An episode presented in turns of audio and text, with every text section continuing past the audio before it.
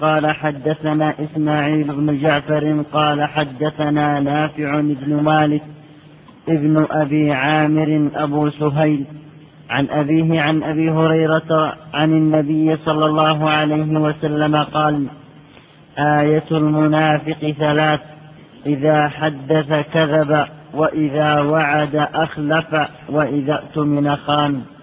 الحمد لله رب العالمين وصلى الله وسلم على نبينا محمد وعلى آله وصحبه أجمعين. أما بعد فذكر رحمه الله تعالى في هذا الباب ما هو ضد للإيمان من أصله أو ما هو منقص للإيمان وهو النفاق. والنفاق معناه إظهار شيء وإشرار ضده. يظهر شيئا من الأشياء ويظهر ويضمر ويخفي ضده. كما قال تعالى يقولون بألسنتهم ما ليس في قلوبهم. فالقول الذي باللسان شيء والذي في القلب شيء آخر. فهذا معنى النفاق من حيث العموم. قالوا وهو من نافق اليربوع. لأن اليربوع يضع له أكثر من جحر. فبينما يريد الشخص اصطياده من هذه الجهة وإذا به يخرج من جهة أخرى. لأن المنافق هكذا مراوغ فيظهر شيئا بخلاف حقيقته. والنفاق بلاء عظيم ووبيل. ولهذا اشتد غضب الله على المنافقين حتى جعلهم في الدرك الأسفل من النار. نسأل الله العافية والسلامة وهذا في النفاق الأكبر. ولكن من النفاق نفاق أصغر. وهو نفاق عملي. وهو المذكور في هذه في هذا الحديث والذي بعده. ما مناسبة ذكر النفاق أثناء الكلام على أمور الإيمان. مناسبته ظاهرة جلية. فإن الإيمان ينبغي أن يعرف من حيث أقواله وأفعاله واعتقاداته ومن حيث ما يؤثر فيه ويخل به أو ينقصه. ولهذا جاء هذا الحديث جاءت هذه الترجمة فيما يتعلق بالنفاق. وهذه أمور قد تقع في العبد حتى وإن كان من المسلمين. وهي علامة كما ترجم البخاري رحمه الله تعالى باب علامة النفاق. قال عليه الصلاة والسلام آية المنافق يعني علامته عياذا بالله ثلاث. وفي بعض الروايات أكثر. وكل ما ثبت عن النبي صلى الله عليه وسلم من هذه العلامات فإنه يقبل على الرأس والعين. علامات ولهذا تجدها في أهل ضعف الإيمان. آية المنافق ثلاث أول هذه الآيات وهي أشهرها فيهم إذا حدث كذب تجد أنه كذاب المنافق كذاب. يقولون بألسنتهم ما ليس في قلوبهم.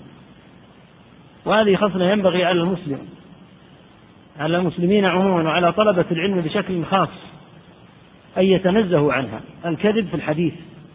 إذا حدث كذب عياذا بالله.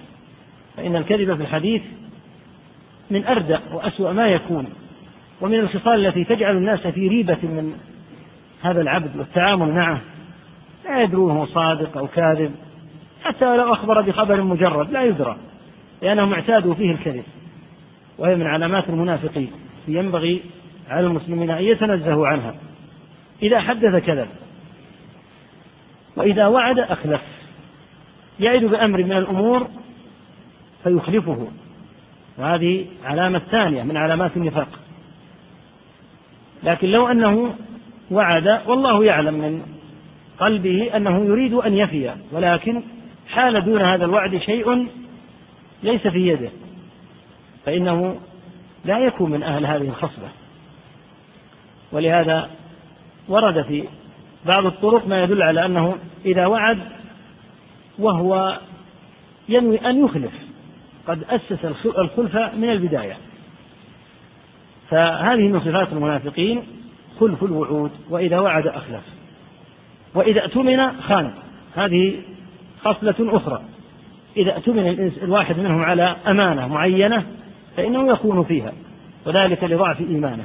لأن المنافق حتى وإن كان من المسلمين عنده هذه الخصال فإنه ضعيف الإيمان بلا شك.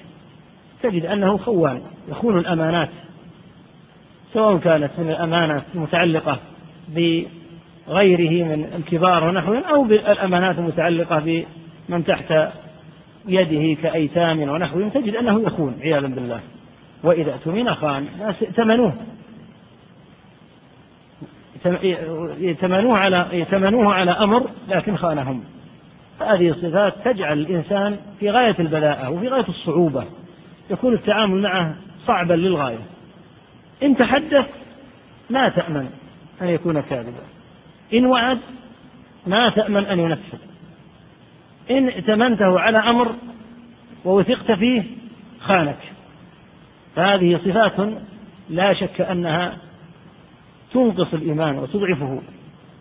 وإذا اجتمعت هذه الخصال في الإنسان مع الخصال الآتية فلا شك أنها شديدة الخطورة كما سيأتي عند الكلام على الحديث السابق الآتي. ولكن مع ذلك مجرد خصلة واحدة مجرد خصلة واحدة منها لا شك أنها سيئة للغاية ولهذا قال عليه الصلاة والسلام حتى يدعها. لا بد أن يدعها الإنسان. فإذا لم يدعها فإن فيه خصلة من خصال المنافقين. وهذه علامة على وهذا شاهد لما قلناه أن الإنسان يمكن أن تجتمع فيه أو يكون فيه خصلة من خصال النفاق أو كما في باب سابق خصلة من خصال الكفر. لكن لا يكون بها كافرا. وهكذا يكون فيه خصلة من خصال النفاق ولا يكون بها كافرا. فإنه إذا كذب لا يكون كافرا أو منافقا النفاق الأكبر لكن يقال فيه خصلة من خصال المنافقين. وهكذا قوله عليه الصلاة والسلام سباب المسلم فسوق وقتاله كفر.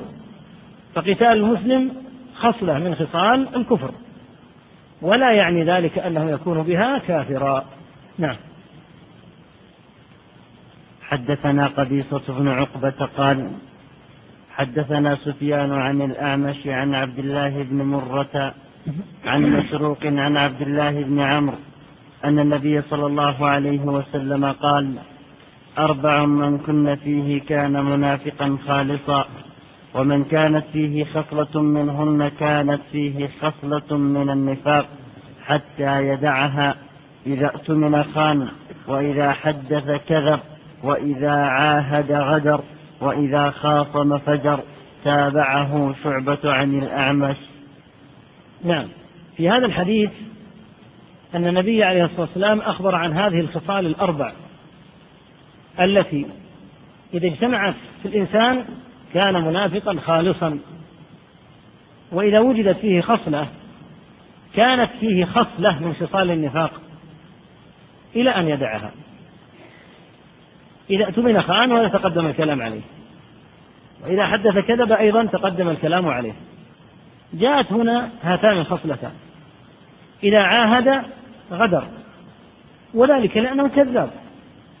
يعاهد الناس بالله عز وجل ويعطيهم هذا العهد العظيم الذي يلزم معه الوفاء وأوفوا بالعهد. إن العهد كان مسؤولا. لكنه يغدر عياذا بالله. فيغدر في العهود.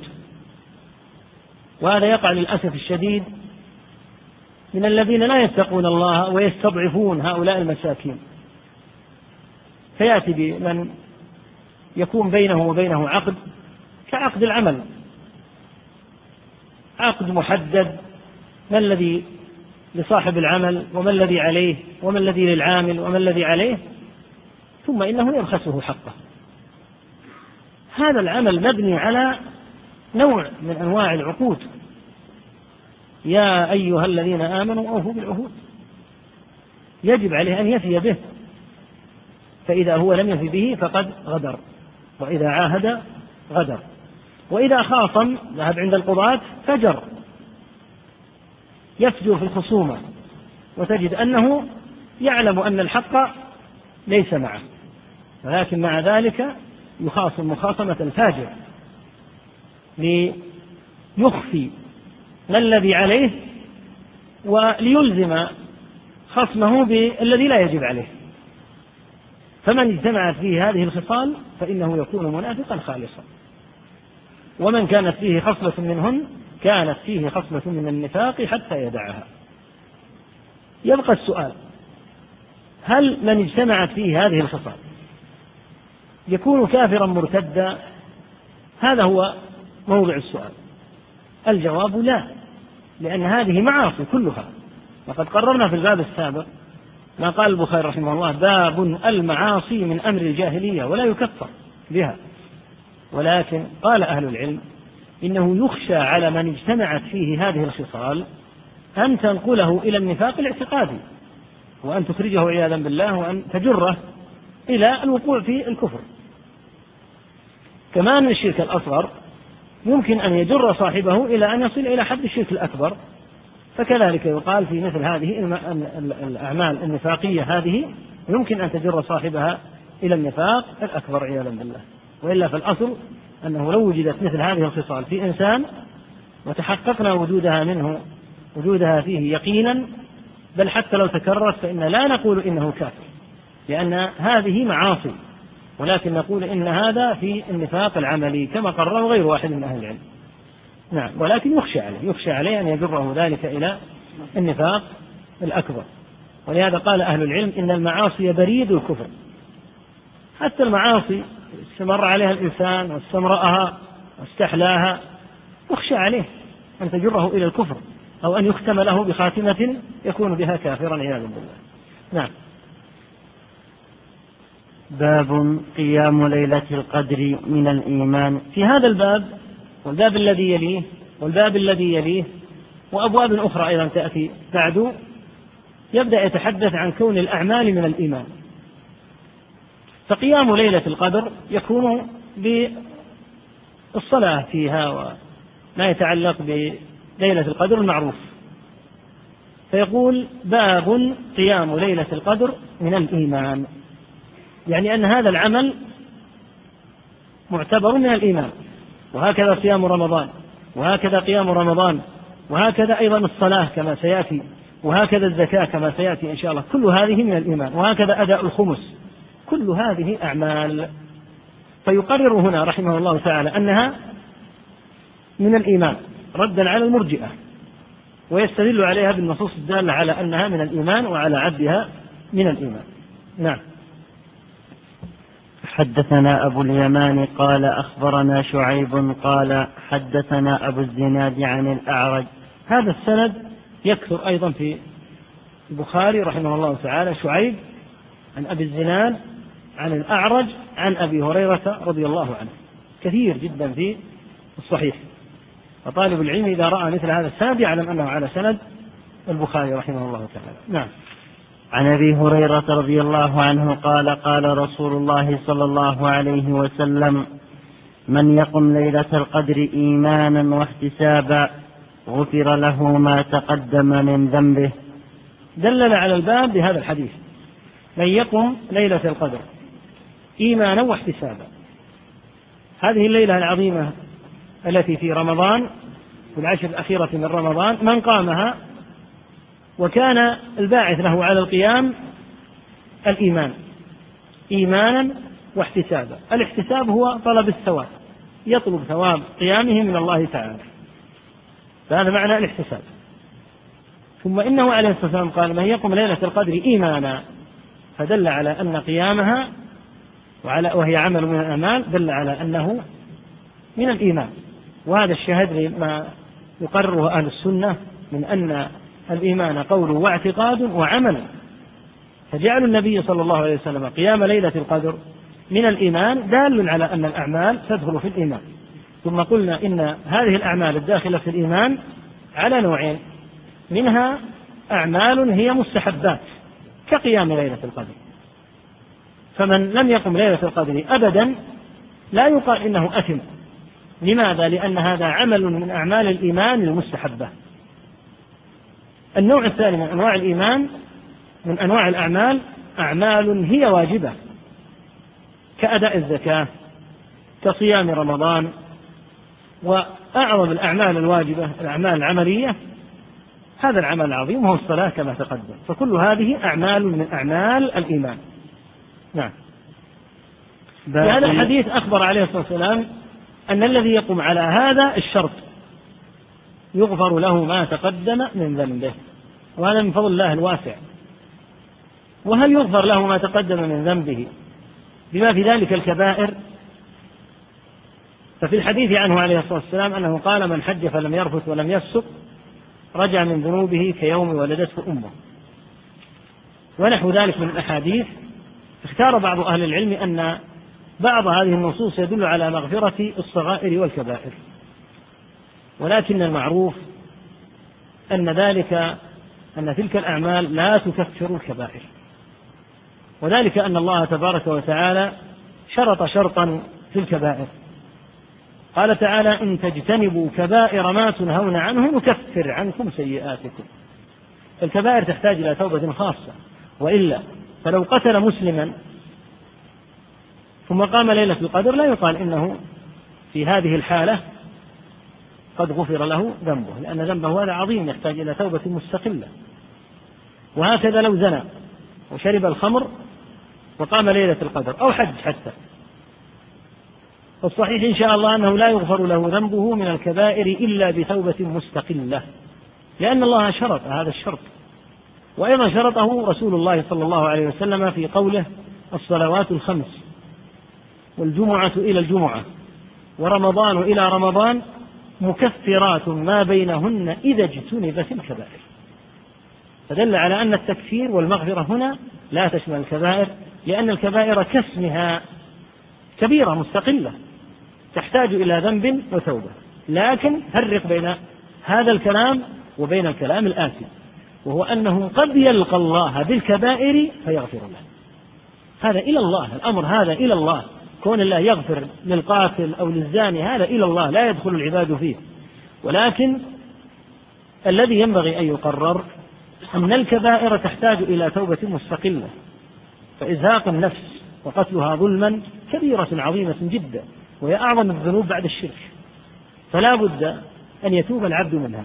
أما إذا لقي الله فتلقاه برحمته فالعباد لا شأن له ولا دخل لهم لأن الله تعالى يقول ويغفر ما دون ذلك لمن يشاء. لكن من حيث التأصيل للمسألة يقال الكبائر بحاجة إلى توبة مستقلة. فقوله غفر له ما تقدم من ذنبه ينبغي أن يفهم على هذا الأساس لأن بعض الناس قد يستسهل الكبائر ويظن أن أمرها يسير بالنظر إلى أنها تكفرها مثل هذه الأمور. ولهذا بعض الجهلة دأبه وهمه أنه يصلي من الجمعة إلى الجمعة فقط ويزعم أن تركه للصلاة بين الجمعتين معصية وأن الجمعة الآتية تكفرها وهذا فهم خاطئ لا شك. هذا الفهم كان غير سوي للنصوص نعم. باب الجهاد من الإيمان. حدثنا حرمي بن حفص قال حدثنا عبد الواحد قال حدثنا عمارة قال حدثنا أبو زرعة ابن عمرو بن جرير قال سمعت أبا هريرة عن النبي صلى الله عليه وسلم قال انتدب الله لمن خرج في سبيله لا يخرجه إلا إيمان بي وتصديق برسلي أن أرجعه بما نال من أجر. أن أرجعه. الفتح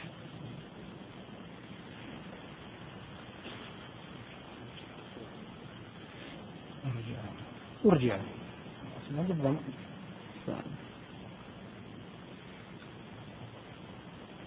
قال سمعت أبا هريرة عن النبي صلى الله عليه وسلم قال انتدب الله لمن خرج في سبيله لا يخرجه إلا إيمان بي وتصديق برسلي أن أرجعه بما نال من أجر أو غنيمة أو أدخله الجنة ولولا أن أشق على أمتي ما قعدت خلف سارية ولوددت أني أقتل في سبيل الله ثم أح ثم أحيا ثم أقتل ثم أحيا ثم أقتل.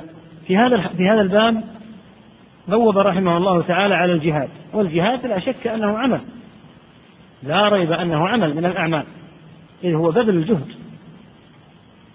فقال الجهاد من الإيمان. ثم الجهاد كما هو معلوم على نوعين. إما أن يكون واجبا وإما أن يكون مستحبا. يجب إذا حضر العدو إلى بلاد المسلمين فهنا يجب الجهاد على كل أحد. لا يمكن أعداء الله من الدخول إلى بلاد الإسلام. فيجب على أهل البلاد أن يقاتلوهم حتى أنه يقاتل كل أحد. كل من يستطيع القتال يقاتل في هذه الحال. وكذلك يجب عليه إذا انتدبه أو عينه الإمام. ويجب عليه إذا حضر الصف حضر صف المسلمين وهم يقاتلون الكفار. يجب عليه أن يقاتل في هذه الحال. وما سوى ذلك فإنه من القتال في سبيل الله عز وجل الذي هو على سبيل الاستحباب. فدل على أن العمل من الإيمان. وكيف لا يكون الجهاد من الإيمان؟ والنبي صلى الله عليه وسلم يقول رأس الأمر الإسلام وعموده الصلاة وذروة سنامه الجهاد في سبيل الله. إذا كان ذروة سنام الإسلام كيف لا يكون من الإيمان؟ فلا شك أنه من الإيمان. لا شك أن الجهاد عمل من أعمال الإيمان. في هذا الحديث يقول صلى الله عليه وسلم انتدب الله لمن خرج في سبيله. في رواية أخرى قال صلى الله عليه وسلم تكفل الله. وإذا تكفل الله بأمر فلا شك أنه يقع ويتحقق. فيبين معنى انتدب الله يبين يبين هذا اللفظ يبينه قوله صلى الله عليه وسلم تكفل الله لمن خرج في سبيله. لا يخرجه إلا إيمان بي قد تقول كيف؟ قال لا يخرجه انتدب الله لمن خرج في سبيله.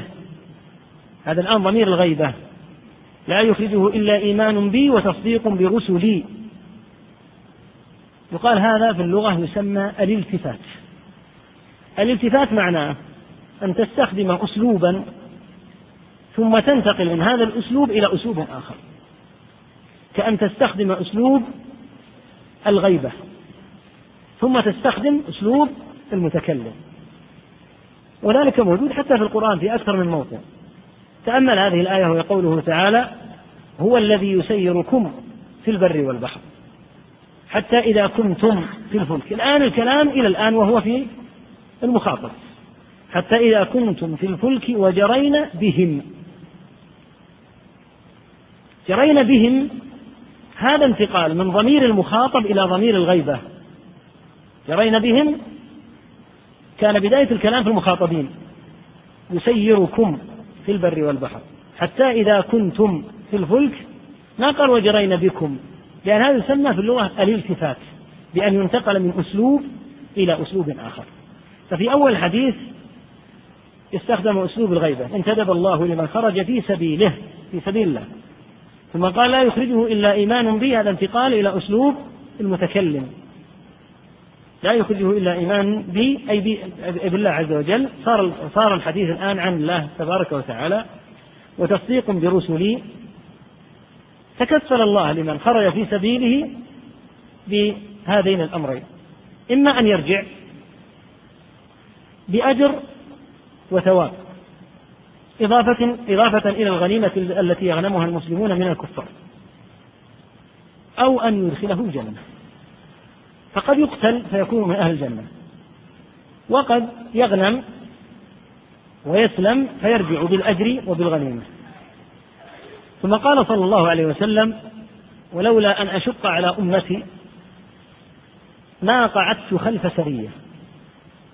بعث النبي صلى الله عليه وسلم عددا كثيرا من السرايا مثل سرية أبي عبيدة إلى سيف البحر ومثل سرية بن جحش ومثل سرايا عدة. فكان عليه الصلاة والسلام إذا خرج في أصحابه سمي هذا البعث الذي خرج يسمى غزوة مثل غزوة بدر مثل غزوة أحد. والسرية التي يخرج والعدد الذي يخرج وليس فيهم رسول الله صلى الله عليه وسلم يسمى سرية. فبين عليه الصلاة والسلام أنه يحب أن يخرج في كل مرة يبعث فيها أحدا. ولكن يخشى من المشقة على أمته. لولا أن أشق على أمتي ما قعدت خلف سرية ولا وددت. يعني يحب صلى الله عليه وسلم الشهادة. ولا وددت أني أقتل في سبيل الله. ليس هذا فقط. ود عليه الصلاة والسلام أن يستشهد ثم أن يحييه الله عز وجل حتى يستشهد مرة أخرى ثم يحييه الله تعالى حتى يستشهد ثالثا. وذلك لعظيم فضل الشهادة. ولهذا لما قتل من قتل سبعين من الصحابة رضي الله تعالى عنهم وأرضاهم وسألهم ربهم تبارك وتعالى عن طلبتهم طلبوا من ربهم عز وجل أن يردوا إلى الدنيا ليقتلوا مرة أخرى وذلك لما رأوا من كرم الشهادة. نسأل الله الكريم فضله. فدل هذا كله على عظم فضل الجهاد الشرعي السليم المنضبط بالضوابط الشرعية.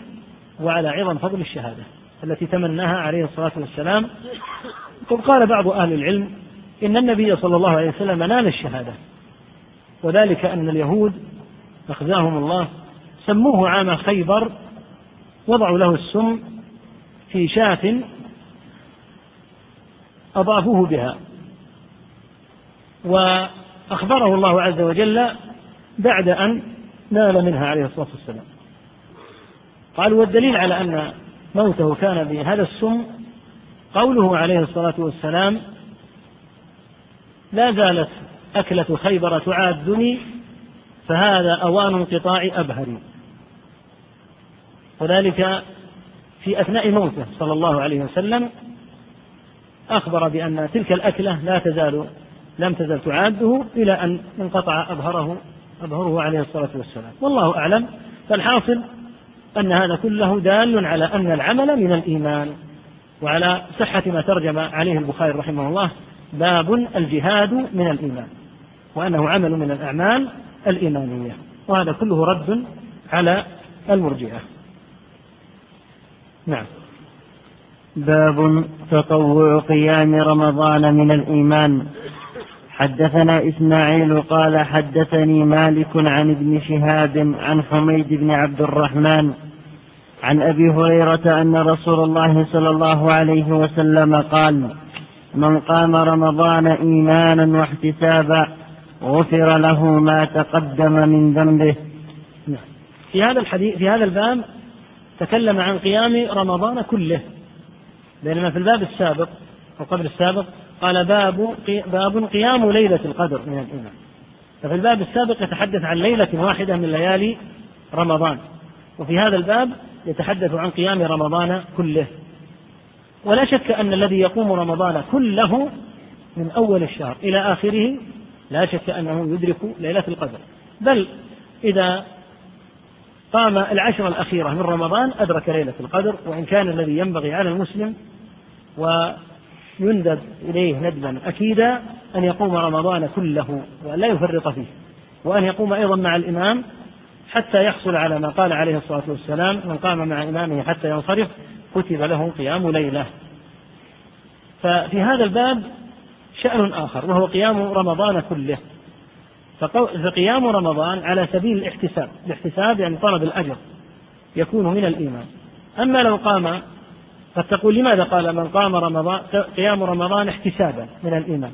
لأن قد يقوم غير محتسب بل يقوم إما مراءة للناس أو يزعم أن في الصلوات شيئا من الفائدة والصحة لجسده فيكون هذا هو مراده فقط. ففي هذه الحالة لا يكون محتسبا. فلا يحصل على هذا الثواب إلا من قام على هذين بهذين الاعتبارين إيمانا واحتسابا. فمن قام رمضان إيمانا واحتسابا أيضا غفر له ما تقدم من ذنبه وهذا يدل على أن أسباب مغفرة المتقدم من الذنوب من فضل الله عز وجل كثيرة. وهذا من فضل الله عز وجل. أن يفتح الله عز وجل هذه الأبواب لمغفرة الذنوب حتى قال عليه الصلاة والسلام من وافق تأمينه تأمين الملائكة بقوله آمين غفر له ما تقدم من ذنبه. فينبغي التماس مثل هذه الأسباب التي تكون يكون من آثارها مغفرة الذنوب. نعم. باب صوم رمضان احتسابا من الإيمان.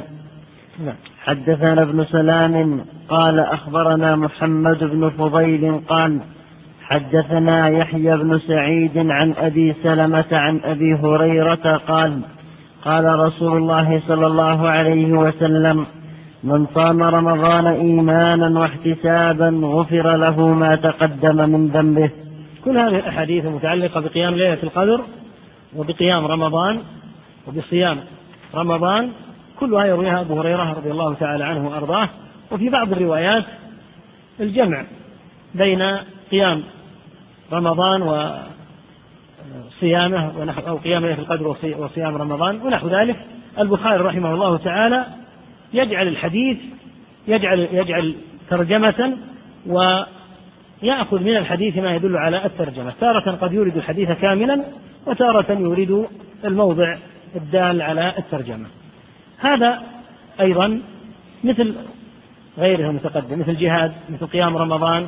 صيام رمضان صيام رمضان لا شك أنه عمل. وإن كان تركا الترك يعد عملا.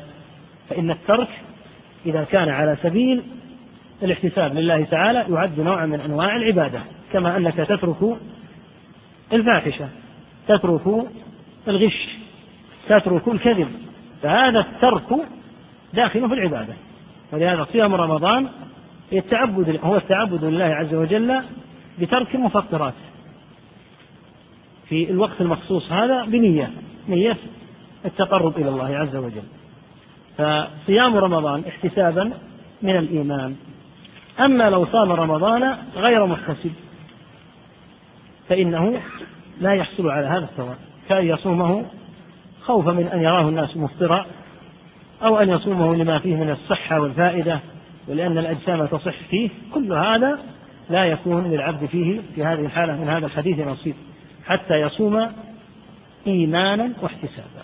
ثم كونه يأتي فائدة في جسده أو غيره هذا فضل آخر من فضل الله. لكن أساس والمقصد من صيام رمضان أو قيام رمضان يجب أن يكون إيمانا واحتسابا. يكون العبد بين عينيه هذا الأمر. الإيمان والاحتساب في مثل هذه الأمور فمن وفق لهذا غفر له ما تقدم من ذنبه. نعم. باب الدين يسر. وقول النبي صلى الله عليه وسلم أحب الدين إلى الله الحنيفية السمحة. في هذا الباب يبين رحمه الله تعالى أن دين الله عز وجل قد شرعه علام الغيوب أرحم الراحمين قد شرعه ميسرا بفضله ومنته. والمؤمن يدرك هذا ويعي هذا أن هذا الدين ولله الحمد يسر ليس فيه آثار وليس فيه أغلال.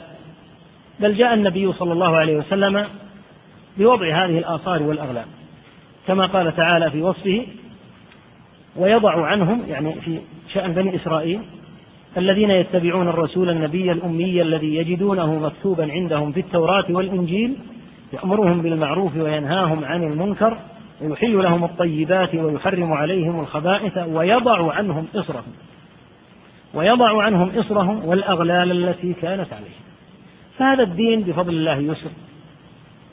وجوانب اليسر فيه كثيرة جدا. يصعب أن يحاط بها. ولكن من نماذج ذلك؟ أن القتل مثلا إذا قتل الإنسان في بعض شرع من قبلنا ليس هناك قصص ليس هناك دية. إنما القصص. فجاء الله عز وجل في هذا الدين بالقصاص وبالدية بحيث يمكن أن يفدى القاتل. وهكذا أمور كثيرة جدا مما حرم الله عز وجل على بني إسرائيل مثل ما ذكرنا في قوله وعلى الذين هادوا حرمنا كل ذي ظفر ومن البقر والغنم حرمنا عليهم شحومهما إلا ما حملت ظهورهما أو الحوايا أو ما اختلط بعظم ذلك جزيناهم ببغيهم. فجعل الله هذه الشرائع تشديدا عليهم. فهي بفضل الله في هذه الشريعة ميسرة مباحة. وهكذا أشياء حرمها تعالى على من قبلنا وأباحها لنا فضلا منه ومنه عز وجل. فهذا الدين يسر. وبهذه المناسبة وهذا ترجمة ينبغي أن يعلم أن العبث بالدين تحت اسم التيسير هو من تحريف الكلم عن موضعه. فالدين في أصله يسر. والذي يريد أن يأتي إلى حدود الله لينتهكها باسم التيسير محرف لدين الله عز وجل عابث به. فالدين في أصله يسر. يعني ليس عسرا حتى يقال إنا سنيسر هذا العسر. الدين بفضل الله يسير ولله الحمد. فالعبث به تحت اسم التيسير. من إباحة ما حرم الله أو لاستحلاء ما هو في دين الله قبيح هذا ليس ليس من التيسير بل هذا من العبث بدين الله. والعابث بدين الله سواء عسر اليسير جعل ما يسره الله عز وجل شدد فيه أو عكس أتى إلى ما شرع الله ليعبث به باسم التيسير لا شك أن الجميع محرفون لدين الله تعالى وأنهم من البلايا الكبار في هذه الأزمنة. أن يؤتى إلى دين الله تعالى فيبالغ فيه المبالغة المنكرة كما سنعرج عليه إن شاء الله تعالى عند الحديث أو العكس. فطائفة تشدد في دين الله عز وجل ولا ترضى باليسر وبالرخصة وبالتسهيل الذي شرعه الله. وطائفة بضدها أتت إلى هذا الدين الميسر وأرادت أن تميعه وتعبث به تحت اسم التيسير. فالتيسير حقيقته أن ينظر إلى النصوص نفسها لأن الله جعل الدين يسرا من خلال النصوص. قال تعالى ملة أبيكم إبراهيم هو ما جعل عليكم في الدين من حرج. ملة أبيكم إبراهيم هو سماكم المسلمين فالدين لا حرج فيه لا عسر فيه لكن في أصله حيث القرآن والسنة. أما من يأتي ليعبث به فيحل الحرام أو يسهل في أمره أو يجريه تحت اسم الواقع المعاصر. ويقول لا بد من هذا فهذا محرف لدين الله عابث به وخصمه رب العالمين يوم القيامة. لأن في الحقيقة يحرف الدين ويتخذ مثل هذه الوسائل من باب تزويق عمله لا أقل ولا أكثر. فما جعله الله عز وجل في الأحكام الشرعية لا يجوز العبث به ولا يجوز أن يهاود في مثل هذا الأمر وأن يكون المسمى الذي يرفع اسم التيسير ودين الله يسير ولا تشددوا على الناس. كيف تقول لا تشددوا على الناس في أمر أوجبه الله؟ إذا أوجب الله عز وجل أمرا فعلى الناس أن يسمعوا ويطيعوا فإذا أنت أتيت لتعبث به فهذا ليس تيسيرا. لأن الدين في أصله يسر. فأنت تريد أن تحلحله وأن تعبث به تحت اسم التيسير. ولهذا ترجم هذه الترجمة العظيمة. قال باب الدين يسر في أصله. في أصله هو يسير بحيث القرآن والسنة. فأما العبث به تحت اسم التيسير أو ارتكاب الحيل للتخلص من الأحكام الشرعية فإن الله تبارك وتعالى لا يخدع. هذا نوع من المخادعة. والعبث والله تبارك وتعالى يقول إن المنافقين يخادعون الله وهو خادعهم. فإذا أردت أنك تلتف على نص من النصوص وتحيل حرامه إلى مباح أو تحيل وجوبه إلى عدم الوجوب فالله تبارك وتعالى مطلع على هذا العبث وهو مجاز صاحبه به.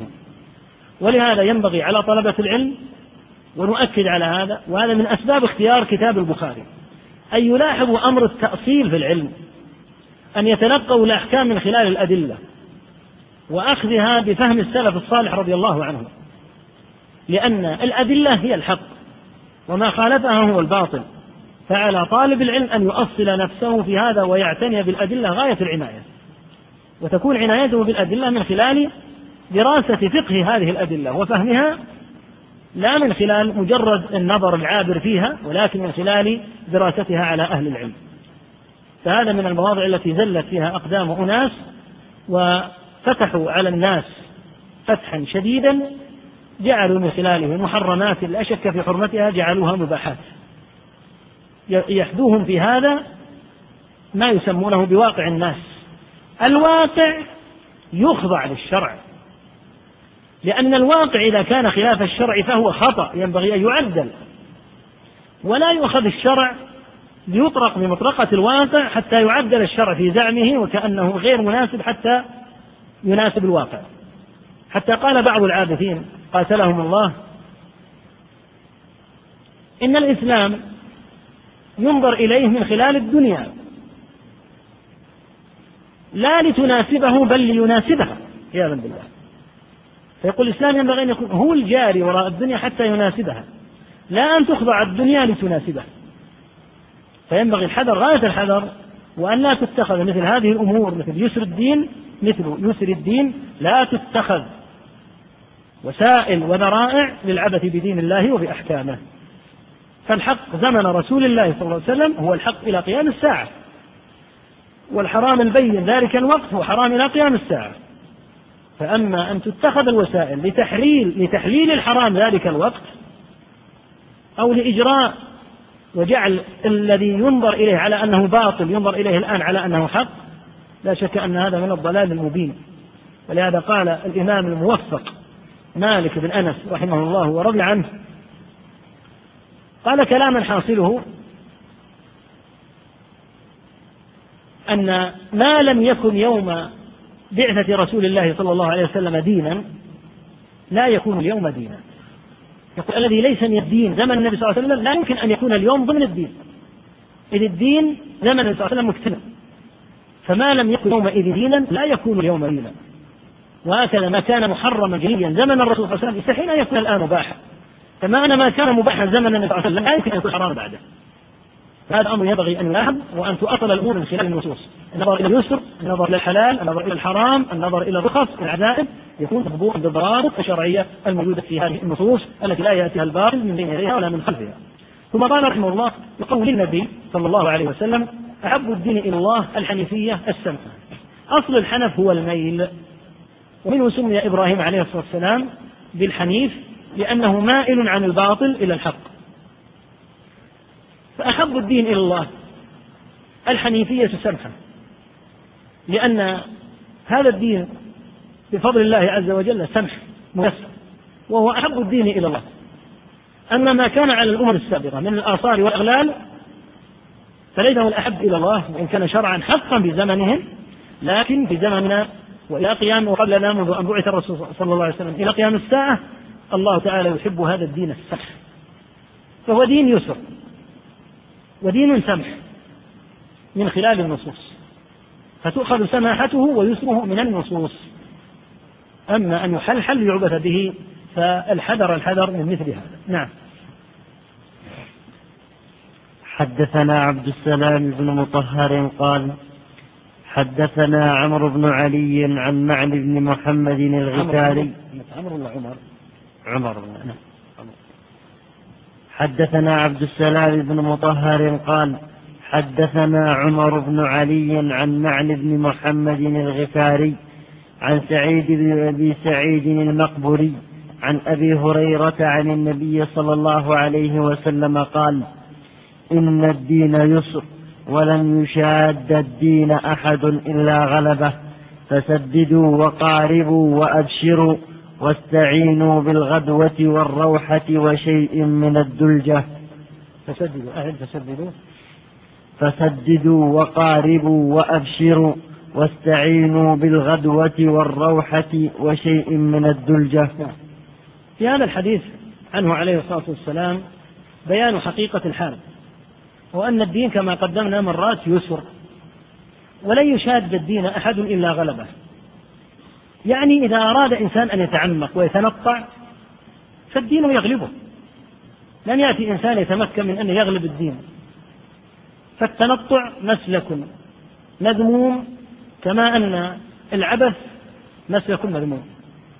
فالذي يريد أن يغالب الدين يريد أن كأنه يعني لا يريد الاقتصار على ما شرع الله من ذلك بل يرهق نفسه ويجهدها. فالدين يغلبه. لأن مستحبات الدين ومتطلبات الدين كثيرة. فإذا أراد أن يحيط بهذا كله حتى يغلب الدين فلا يستطيع. لن يشاد الدين أحد إلا غلبه. فالمشاد هنا هو الشخص. يريد أن يشاد الدين هو الفاعل. فإذا شاد الدين غلبه الدين وصار المشاد مغلوبا. ولهذا يحدث العكس. وأنه قد يشاد الدين أحد ويتنطع ويتعمق ويغلو فينقطع ويستحسر. ولهذا نهى الله عز وجل عن التنطع لأن المبالغة وعن الغلو. قال تعالى يا أهل الكتاب لا تغلوا لا تغلوا في دينكم. هذه الآية وإن وجهت إلى أهل الكتاب فإنها أيضا مرادا بها الأمة كما قال بعض السلف مضى القوم ولم يرد إلا أنتم ولم ولم يعني يتحدث إلا معكم أنتم القوم مضوا. فالغلو في الدين مسلك معاكس لما ذكرنا قبل قليل من العبث بالدين تحت اسم التيسير. فمن غلا في الدين ولم يقنع بحكم الله تبارك وتعالى بزعمه أنه بحاجة إلى أن يزيد فإنه سيغلب. والذي يحدث أن الذين يشادون الدين في أحيان غير قليلة ينقطعون ويعجزون هذا لا شك فيه. ولكن قد يحدث العكس. وهذا من الفتن العظيمة ولعله من العقوبة حتى. إذا لم يرضى بما شرع الله عز وجل وأراد أن يغالب الدين فإنه يتعب ويعجز. فقد يكون من جراء ذلك وآثاره أن ينكص على عقبه. ولهذا رؤي من بعض المتنطعين المبالغين نعوذ بالله من حال السوء أنه رجع القهقرى على قفاه فترك ما هو عين الواجبات وارتكب ما هو مؤكد من المحرمات مع أن مسلكه السابق عكس هذا وذلك أنه شاد الدين فانقطع وكانت العاقبة وهذه هي مشكلة عدم لزوم القصد والسداد الإنسان إذا غلا أو جفا فإن عاقبته وخيمة وقد يكون من آثار الغلو أن يجفو الإنسان. ولهذا وجد أناس ويوجدون إلى اليوم يكون لديهم ما لديهم من التنطع والشدة والغلو والمبالغة ثم يرجعون أعداء للسنة والإسلام. من آثار ذلك التنطع الذي دخلوا فيه وخالفوا فيه السنة ثم رجعوا القهقرة بعد أن أجهدوا أنفسهم وصاروا حربا ضروسا على الإسلام. وصاروا من أشد الناس تحلحلا ووقوعا في المحرمات. وذلك أن هذا القصد الذي وجه إليه النبي صلى الله عليه وسلم في آخر الحديث هو الذي ينبغي أن يلزمه المسلم. فلا يفرط ولا يفرط. بحيث يلزم سنة نبي الله صلى الله عليه وسلم التي ليس فيها تقصير وليس فيها غلو وزيادة. ولهذا قال صلى الله عليه وسلم فسددوا. السداد معناه الصواب. إذا وفق الإنسان للسداد وفق للصواب. أمرهم أولا بأن يصيبوا الأمر. طيب إذا لم يتمكن قد يعجز الإنسان من أن يقوم بالأمر الصواب كما ينبغي لعذر يعلمه الله منه. ما الذي يجب عليه؟ قال وقاربوا إذا لم تستطع لعذر منعك لا تستطيع معه أن تقيم الأمر كما ينبغي فاقترب من الحق. فقد يعجز الإنسان ولا سيما إذا كان السبب من غيره. قد يعجز عن أن يصيب الحق كما يقع في بعض البلاد التي قد يمنع فيها دعاة السنة وأهل السنة من لزوم السنة. فيقال إذا لم تتمكنوا وتحقق العذر الشرعي لكم فينبغي أن تقتربوا تقتربوا قدر المستطاع من الحق. ولهذا قال فسددوا. وقاربوا. قاربوا هذه لمن عجز. ثم قال وأبشروا. في بشارة لمن أراد السنة. وطبقها كما ينبغي وهو السداد. أو عجز ولكن عمل ما يستطيع كما قال تعالى فاتقوا الله ما استطعتم. هذا هو الذي يبشر. فسددوا وقاربوا وأبشروا. يبشر الإنسان إذا لزم السنة كما ينبغي أو عجز عن أن يلزمها كما ينبغي فاقترب قدر المستطاع من تطبيقها فليبشر في هذه الحالة. فسددوا وقاربوا وأبشروا واستعينوا بالغدوة. الغدوة هي في أول النهار ومنه سميت صلاة الفجر بصلاة الغداة لأنها أول النهار. وكانوا يسمون الأكلة التي يأكلونها في الصباح يسمونها الغداء بخلاف العرف الجاري الآن عندنا أن الغداء بعد الظهر. هذا عرف عام لكن من حيث اللغة إذا قيل تغدى يعني في الصباح. لأن الغدو يكون في أول النهار. يقول استعينوا بالغدوة والروحة. الروحة هي السير بعد الزوال. وشيء من الدلجة ولم يقل بالدلجة. قال شيء وشيء من الدلجة لأن الدلجة هي آخر الليل. هذه الأوقات من أفضل أوقات المسافر. أول الصباح وبعد الزوال وفي آخر الليل. فنبه النبي صلى الله عليه وسلم العامل إلى أن يلاحظ هذه الأوقات لأن الإنسان يكون نشيطا فيها للعبادة في أول الصباح وبعد الزوال وفي آخر الليل. ولهذا قال وشيء من الدلجة. فالحاصل أن هذا الدين يسر وأنه ينبغي التسديد. فمن لم يستطع أن يقيم الأمر كما ينبغي فليقترب وليستعن بهذه الأوقات أول الصباح وبعد الزوال وآخر الليل. يكون الإنسان أقرب يكون يعني يمكن أن يعمل من العبادات شيئا كثيرا كما أن هذه الأوقات الأوقات المناسبة للمسافر. نعم. باب الصلاة من الإيمان. وقول الله تعالى وما كان الله ليضيع إيمانكم يعني صلاتكم عند البيت. ذكر هنا رحمه الله الصلاة عموما. فقال باب الصلاة من الإيمان. قيام رمضان يعد من الصلاة. لكن تكلم الآن عن الصلاة عموما واستدل عليها بالآية التي سيأتي الكلام عليها إن شاء الله تعالى الآن. فالصلاة ولا شك أن الصلاة عمل.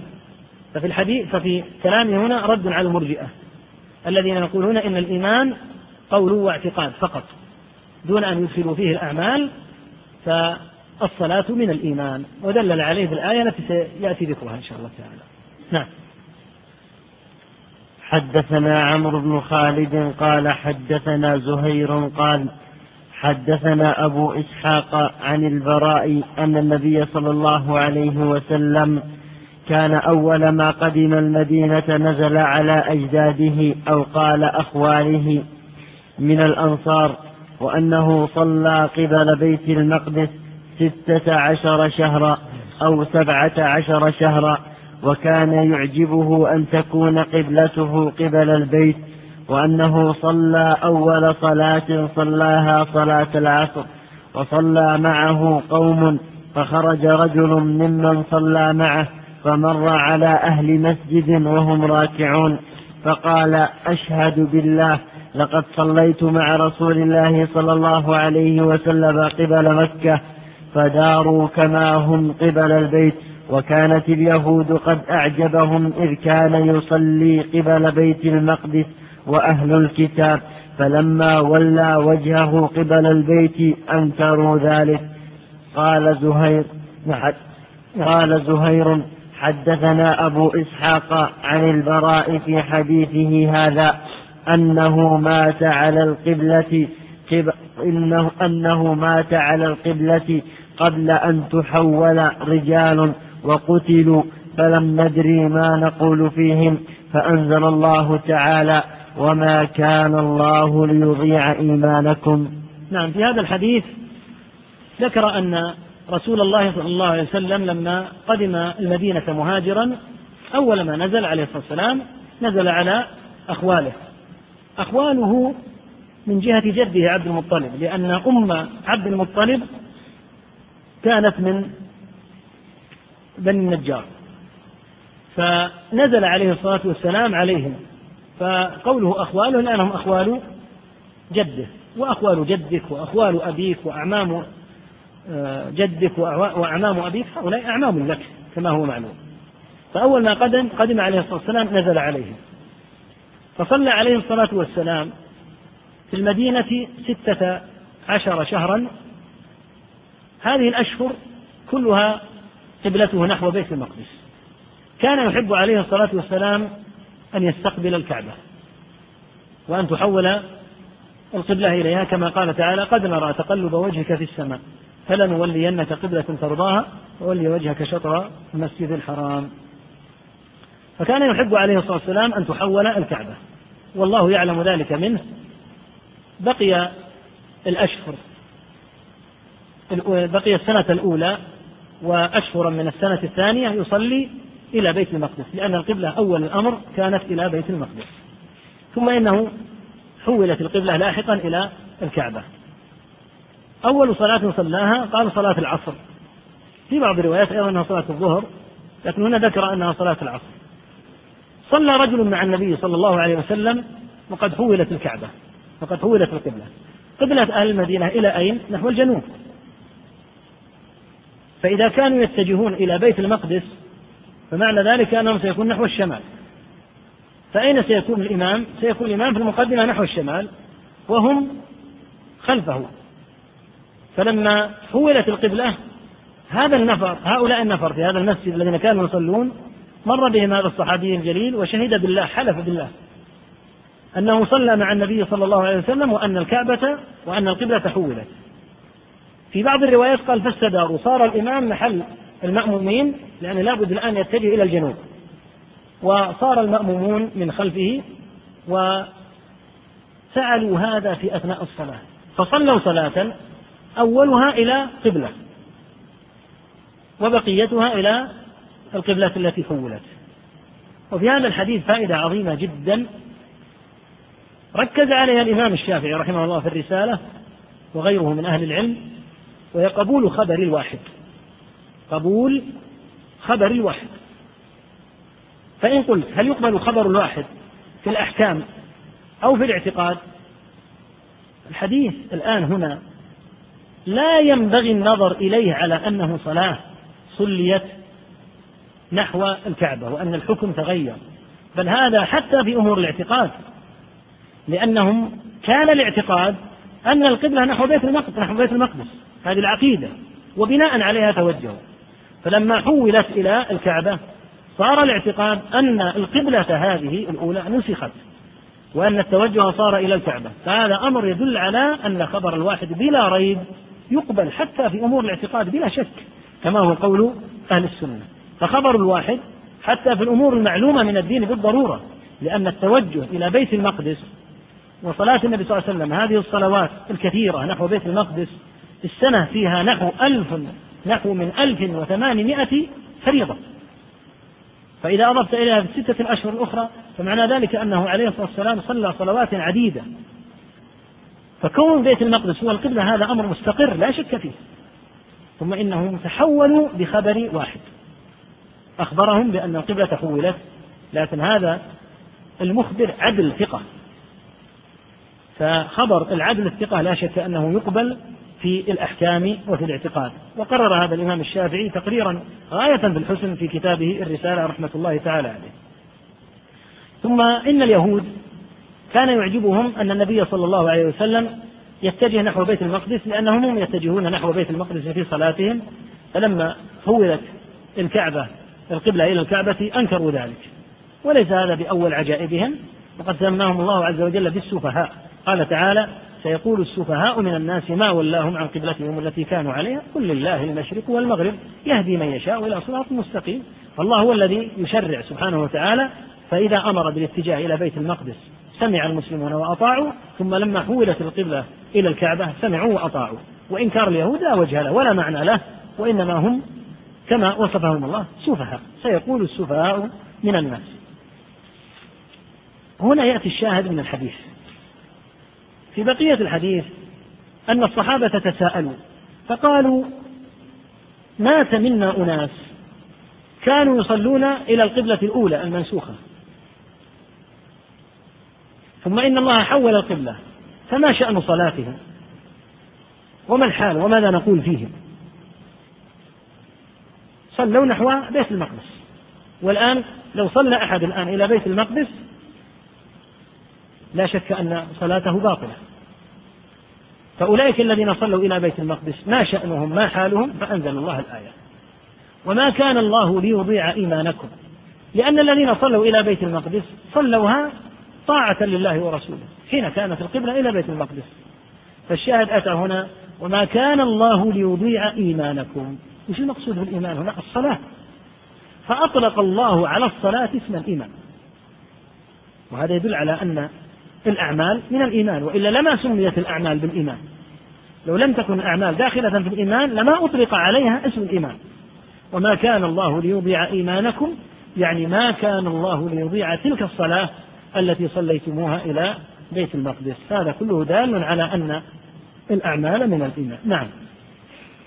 باب حسن إسلام المرء. قال مالك أخبرني في هذا الباب قبل أن يبدأ في هذا الباب يريد أن يبين أن الإيمان يتفاوت. لماذا؟ لأن الحديث كما سيأتي ذكر حال العبد إذا أسلم فحسن إسلامه. حسن الإسلام هنا هنا يتفاوت الناس فيه تفاوتا بينا حتى في حسن الإسلام. فمثلا الذين أسلموا زمن النبي صلى الله عليه وسلم وانطلقوا مجاهدين في سبيل الله كصفوان وعكرمة وخالد رضي الله عنهم ممن كانوا يقاتلون ويصدون النبي صلى الله عليه وسلم. ثم لما هداهم الله إلى الإسلام أرادوا أن يكفروا ما كانوا فعلوه في أحد وفي غيرها. فأرادوا أن يحسنوا إسلامهم. حسن الإسلام هنا يتفاوت الناس فيه تفاوتا بينا. من الناس من تجد له في الجهاد في سبيل الله سهم وتجد له في الصدقات سهم وتجد له في التعبد لله عز وجل بنوافل الصلوات والصوم وغيرها سهم فيتفاوت الناس. فكون الإسلام يقول هذا حسن إسلامه وهذا إسلامه أحسن من إسلام هذا هذا يدل على التفاوت. يدل على التفاوت في الإيمان وعلى أنه يزيد وينقص. نعم. قال مالك أخبرني زيد بن أسلم أن عطاء بن يسار أخبره أن أبا سعيد الخدري أخبره أنه سمع رسول الله صلى الله عليه وسلم يقول إذا أسلم العبد فحسن إسلامه يكفر الله عنه كل سيئة كان زلفها وكان بعد ذلك القصاص الحسنة بعشر أمثالها إلى سبعمائة ضعف والسيئة بمثلها إلا أن يتجاوز الله عنها.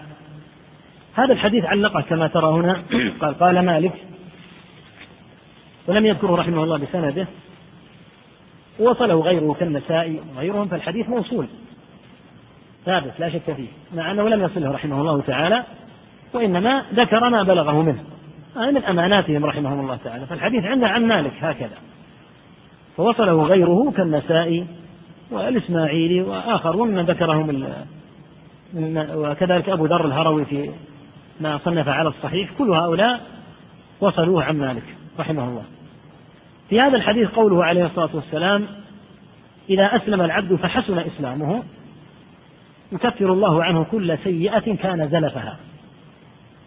العبد إذا أسلم قد يكون ارتكب فواحش قد يكون قتل أنفسا قد يكون عق والديه قد يكون شرب خمورا فكل هذه من فضل الله عز وجل يكفرها الله عنه. كل سيئة كان زلفها أي أسلفها فإن الله تعالى يغفرها له لأن الإسلام يجب كل شيء قبله كل شيء قبله يجبه الإسلام حتى لو كان ما كان من الذنوب والمعاصي وهذا من واسع فضل الله ورحمته. وهذا نموذج على ماذا؟ على يسر الدين اللي تحدثنا عنه. من يسر الدين أن ما في أحد يقال لا توبة لك أنت عملت كذا بالمسلمين. وأذيتهم وفعلت بكتاب الله كذا وكذا لا نصيب لك في الإسلام هذا لا يقال لأحد مطلقا. من يسر الدين أن التوبة تقبل من أي أحد أظهرها. يقول صلى الله عليه وسلم وكان بعد ذلك القصص. يعني في الأعمال إذا عمل الإنسان من رحمة الله عز وجل وبالغ فضله وبالغ قطعه للمعذرة. أن الحسنة تضاعف. إلى عشر حسنات إلى سبعمائة ضعف بل قد تضاعف إلى أضعاف أكثر من السبعمائة. والسيئة تكتب واحدة فقط. إذا عملها العبد كتبت عليه سيئة واحدة. وإذا عمل الحسنة لم تكتب حسنة واحدة بل ضوعفت له عشر حسنات إلى سبعمائة إلى سبعمائة ضعف. فإذا هلك العبد ودخل النار فذلك بسبب كثرة سيئاته. مقابل حسناته ولهذا قال بعض السلف ويل لمن غلبت آحاده عشراته. إذا كانت السيئة تكتب واحدة والحسنة تكتب عشرا. ثم إن العبد دخل النار فمعناه أن سيئاته أضعاف أضعاف حسناته. ولهذا يجعل في الميزان نصيب للحسنات ونصيب للسيئات. فمن رجحت حسناته بسيئاته دخل. هذه الحسنات التي ضوعفت من فضل الله ومنته. أما إذا رجحت السيئات فقد انقطعت معذرة العبد. نسأل الله العافية والسلام. لأنه أعطي هذه الفرصة الكبيرة بأن لا تكتب عليه السيئة إلا واحدة وتضاعف حسناته هذه المضاعفة. ومع ذلك لكثرة السيئات والمداومة عليها والإصرار السنين المتطاولة عليها غلبت الحسنات. فينقطع عذره أمام الله تعالى. ولا لا يوضع الميزان. يرى العبد بعينه يرى نتيجة ما فعل وما أسلف فمن فضل الله عز وجل أن الأمر على هذا الحال. نسأل الله أن يجعلنا وإياكم من تثقل حسناتهم وأن لا تهلكنا وتوبقنا السيئات. نعم. ثم إنه أيضا قد يتجاوز الله لا شك. السيئات تكتب بمثلها ومع ذلك فقد يتجاوز الله فضلا منه ومنا. نعم. حدثنا إسحاق بن منصور قال حدثنا عبد الرزاق قال أخبرنا معمر عن همام عن أبي هريرة قال قال رسول الله صلى الله عليه وسلم إذا أحسن أحدكم إسلامه فكل حسنة يعملها تكتب له بعشر أمثالها إلى سبعمائة ضعف وكل سيئة يعملها تكتب له بمثلها إذا في هذا الحديث مثل ما قلنا هذا الفضل من الله الحديث رحم البخاري رحمه الله تعالى جعله ردا على من؟ على طائفتين متقابلتين. الطائفة الأولى طائفة الخوارج. الذين يقولون من لقي الله عز وجل بهذه المعاصي فهو خالد في النار. في آخر الحديث يقول إلا أن يتجاوز الله عنه. قد يتجاوز. ومن يمنع جبار السماوات والأرض من أن يرحم عبدا في أحد يستطيع أن يمنعه؟ الأمر إليه. قال تعالى ويغفر ما دون ذلك لمن يشاء. فمقولة الخوارج مقولة دالة على ضلالهم من جهة وعلى قلة عقولهم من جهة إذا أراد الرب سبحانه وتعالى المتصرف في السماوات والأرض أن يغفر لهذا العبد من يمنعه؟ من يقول له هذا ما يغفر له؟ الأمر لله سبحانه وتعالى وقد يتجاوز فتضمن الحديث الرد على الخوارج من جهة ومن جهة أخرى تضمن الحديث الرد على المرجئة الذين يزعمون عدم تفاوت الإيمان وأنه لا يزيد ولا ينقص فيقال بل يزيد وينقص لأن حسن الإسلام نفسه. حسن الإسلام يتفاوت كما تقدم فيكون عند هذا من حسن الإسلام مرتبة عالية جدا ويكون عند هذا ما هو دونه. ونقف اليوم إن شاء الله ونتم بعون الله بحوله وتيسيره غدا. نتم إن شاء الله تعالى الكتاب ونختمه بحول الله. يقول بعض الأشخاص يقول إن ضرب الطبول يسمى السامري حلال. لا شك أن الرجال ليس لهم أن يتعاطوا الطبول بل ولا الدفوف. وإنما رخص بالدف للنساء في مناسبات محددة هي الأعياد والأعراس ونحوها. لأن من شأن الإسلام أن يبني الرجال بناء قويا محكما. والنساء رخص لهن في أشياء مثل الذهب مثل الحرير لضعف جبلتهن وطبيعتهن. فأما الرجال فالإسلام يبنيهم بناء الرجال. فالطبول لا تحل. ولهذا جاء عن غير واحد من السلف أنهم كانوا إذا رأوا مع أحد الطبلة خرقوه. مع أن له قيمة ومال. فلو كان مباحا لكان هذا من التعدي. فلا شك أن الطبول لا تحل للرجال.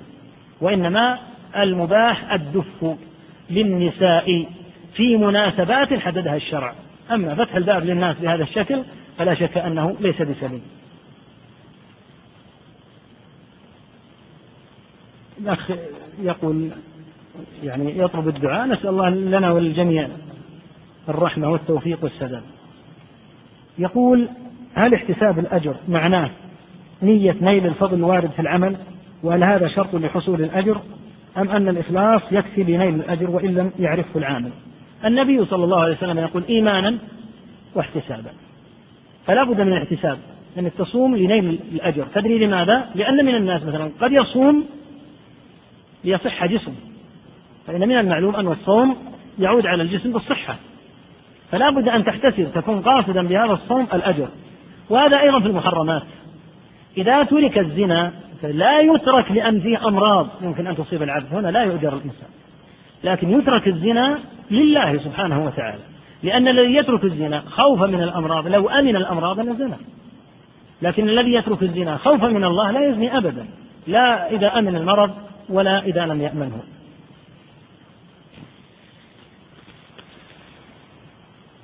يسأل عن الدفاع عن الوطن. هل الدفاع عنه يعد من الجهاد أو الشهادة في سبيل الله؟ بلاد المسلمين بلاد المسلمين. يجب أن يذاب عنها لأنها بلاد إسلام وإذا تركت لا يدافع عنها المسلم استحلها الكفار. فالقتال يكون على هذا الأساس. أن يدفع الكفار عن بلاد الإسلام لأن الكفار إذا أتوا إلى بلاد الإسلام قلبوها بلاد كفر. فالواجب على المسلم أن ينطلق في مثل هذا الأمر من دينه نفسه فيدافع عن البلد لأجل الدين نفسه. فيكون المقصد أن هذه بلاد إسلام يذاد عن الإسلام الموجود فيها لأنها إذا تركت استلبها الكفار وصارت بلادا من بلاد الكفار.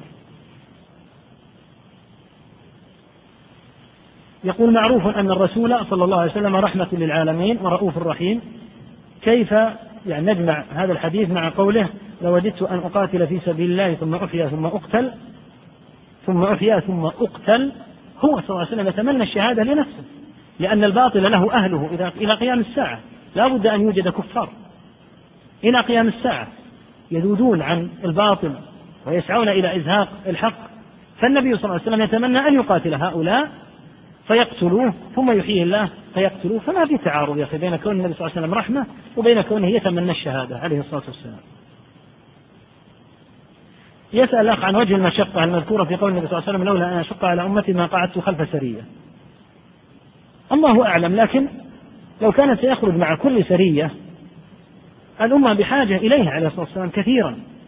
الذي يستفتيه الذي يأتي ليبايعه ويسافر سفرة من بعيد فإذا وصل إليه فإذا هو في سرية قد يمكث فترة فلا يستطيع الاستمرار فيذهب إلى بلده ثم يعود مرة أخرى. أين رسول الله فيقال في سرية. يمكن أن ينظر إليه من هذا ثم إن النبي صلى الله عليه وسلم الناس بحاجة إليه في المدينة. فالذهاب المستمر يصعب على من يحتاج الناس إليه دائما. الناس يحتاج النبي صلى الله عليه وسلم يستفتونه يستشيرونه عليه الصلاة والسلام يستعلمون عنه يقتدون به. فالذهاب في كل سرية يشق عليهم. إضافة إلى محبتهم الشديدة له الذين لم يخرجوا معهم في السرية معنى أنهم افتقدوه عليه الصلاة والسلام. فكل هذا مما يمكن أن يكون موجود المشقة والله أعلم. يقول أحيانا أصلي مع إمام يسرع في الصلاة فإذا ركع أكون أنا في منتصف الفاتحة فهل أركع أم أكمل الفاتحة؟ العتب على الأئمة في هذا. العتب كل العتب الآن على الأئمة الذين لا يمكنون المأمومين من القراءة ويعرضونهم لمثل هذه المواقف. فالذي ينبغي على الأئمة أن يقرأوا القرآن القراءة. يقرؤونها قراءة مترتبة كما كان رسول الله صلى الله عليه وسلم يفعل. يقرؤون القراءة كل آية مستقلة. كان النبي صلى الله عليه وسلم يقف على رؤوس الآية. الحمد لله رب العالمين.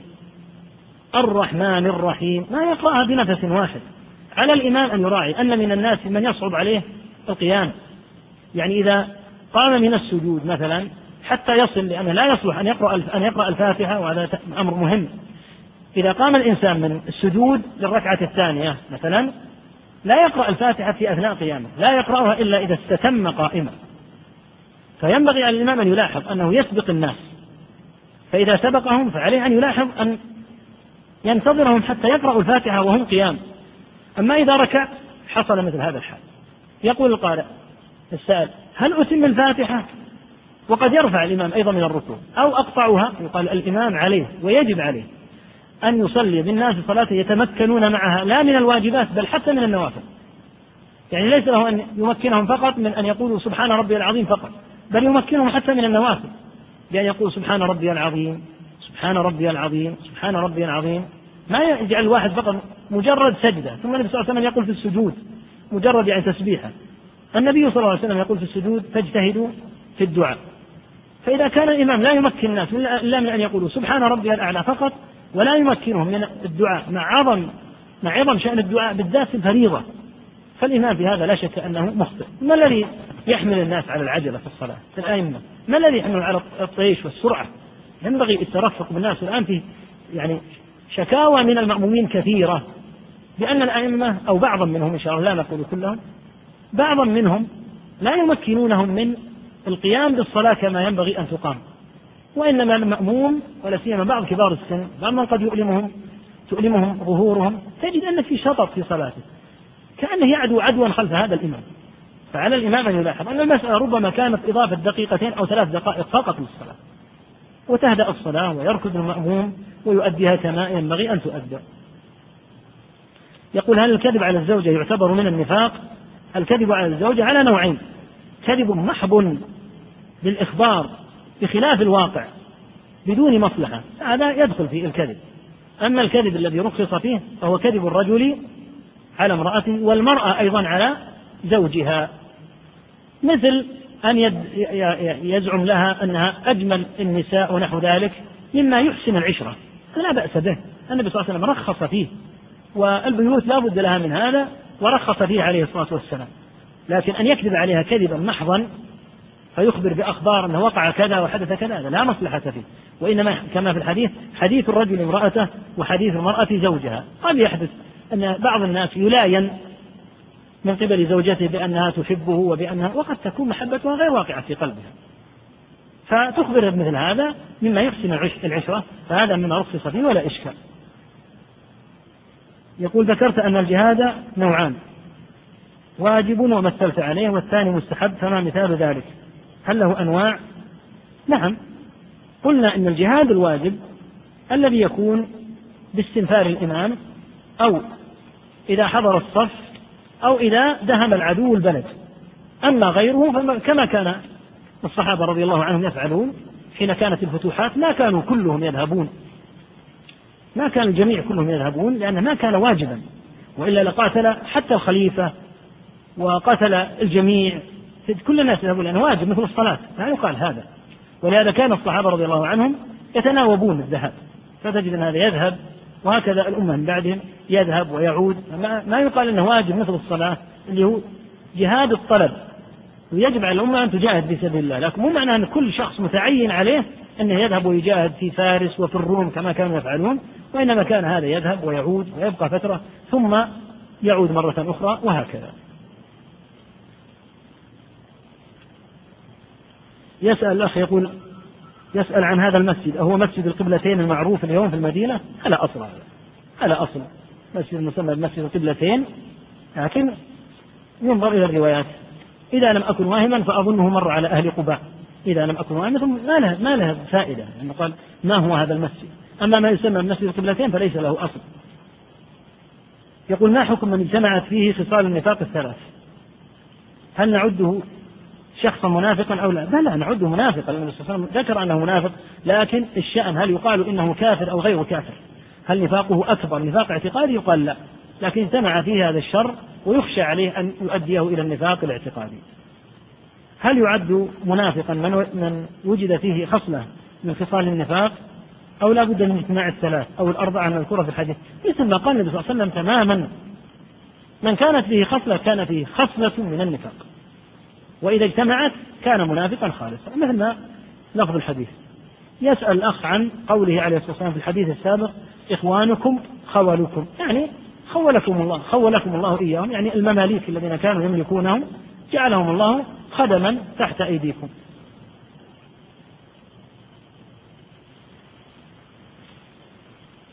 يسأل إذا أسلم العبد فحسن إسلامه يكفر الله عنه كل سيئة. هل يفهم من هذا؟ أن حسن الإسلام شرط في تكفير الذنوب مثل ما في الحديث. إذا حسن إسلام العبد كفرت عنه السيئات. يسأل عن قراءة القرآن بالألحان التي نهى عنها السلف وقال عنها أحمد إنها بدعة كما في البدع والحوادث الطرطوشي. أن يقرأ بشيء من التكلف حتى يوقع كأنه للأسف الشديد وأجل الله كتابه وكلامه يقع كأنها الأغاني.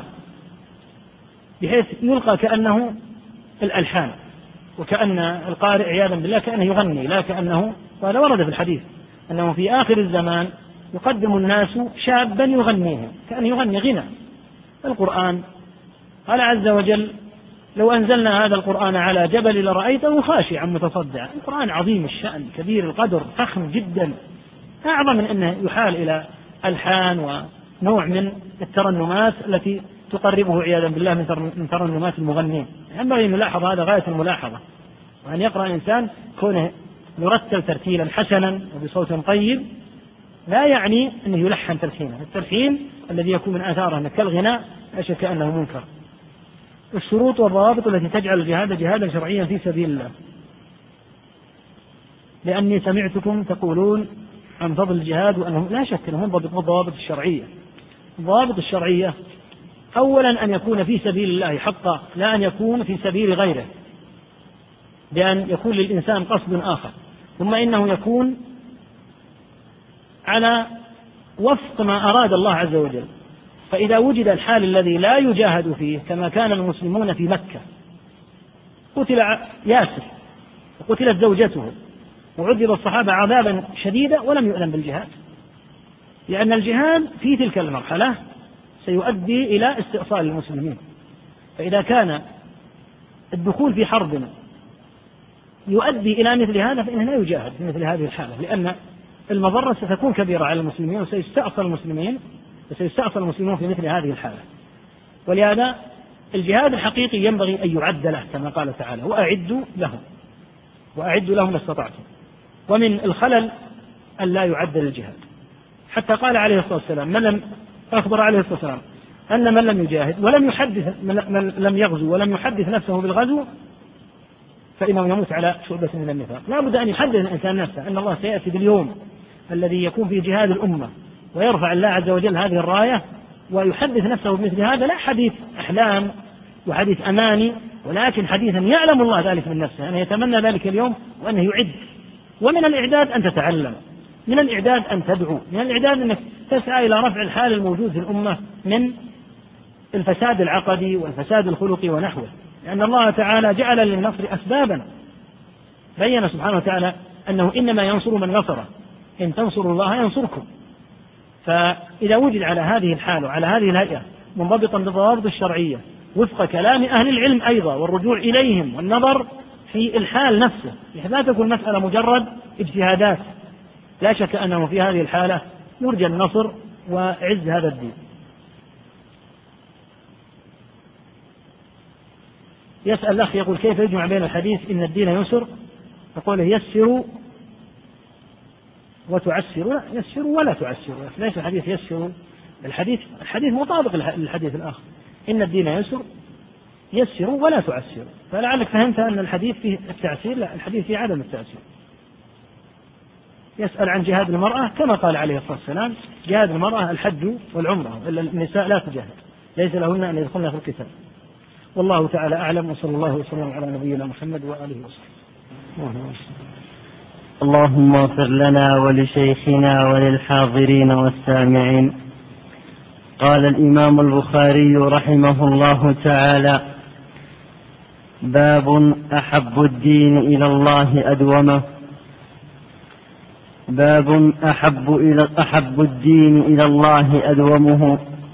حدثنا محمد بن المثنى قال حدثنا يحيى عن هشام قال أخبرني أبي عن عائشة أن النبي صلى الله عليه وسلم دخل عليها وعندها امرأة قال من هذه؟ قالت فلانة تذكر من صلاتها؟ قال مه. عليكم بما تطيقون فوالله لا يمل الله حتى تملوا وكان أحب الدين إليه ما داوم عليه صاحبه. الحمد لله رب العالمين وصلى الله وسلم وبارك على نبينا محمد وعلى آله وصحبه أجمعين. ذكر في هذا الباب رحمه الله تعالى ترجمة مأخوذة من لفظ الحديث. باب أحب الدين إلى الله عز وجل أدومه. ومراده بهذا الباب والاستدلال بالحديث بيان أن الإيمان يطلق على الأعمال وأن الأعمال من الإيمان. لأن المراد بقوله أحب الدين إلى الله يعني أحب الأعمال أعمال الدين. أحب الأعمال الدينية إلى الله أدومها. وإلا فالله تعالى يحب دينه كله ولذلك شرعه.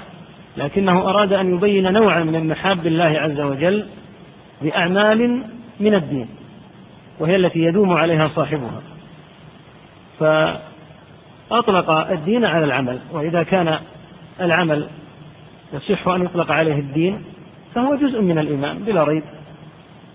وهذا منه كثير رحمه الله. تلاحظ يعني كثرة ما نوع رحمه الله تعالى من الاستدلال. وهذا من طريقة البخاري التي تجعل كتابه من الكتب كثيرة الفائدة فتجد أنه ينوع الحديث ولهذا قد يروي الحديث مرات عديدة في كل مرة يستنبط منه فائدة.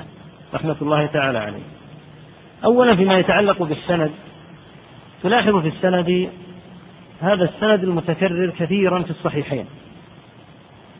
وهو حدثنا هشام أو عن هشام قال أخبرني أبي عن عائشة. هشام هو ابن عروة وعروة هو ابن الزبير بن العوام وهو ابن أخت عائشة أم المؤمنين رضي الله تعالى عنها. أمه هي أسماء بنت أبي بكر. ويروي عنها كثيرا ويروي هشام عن أبيه كثيرا. ويتكرر هذا الجزء من السند في الصحيحين مرات عديدة.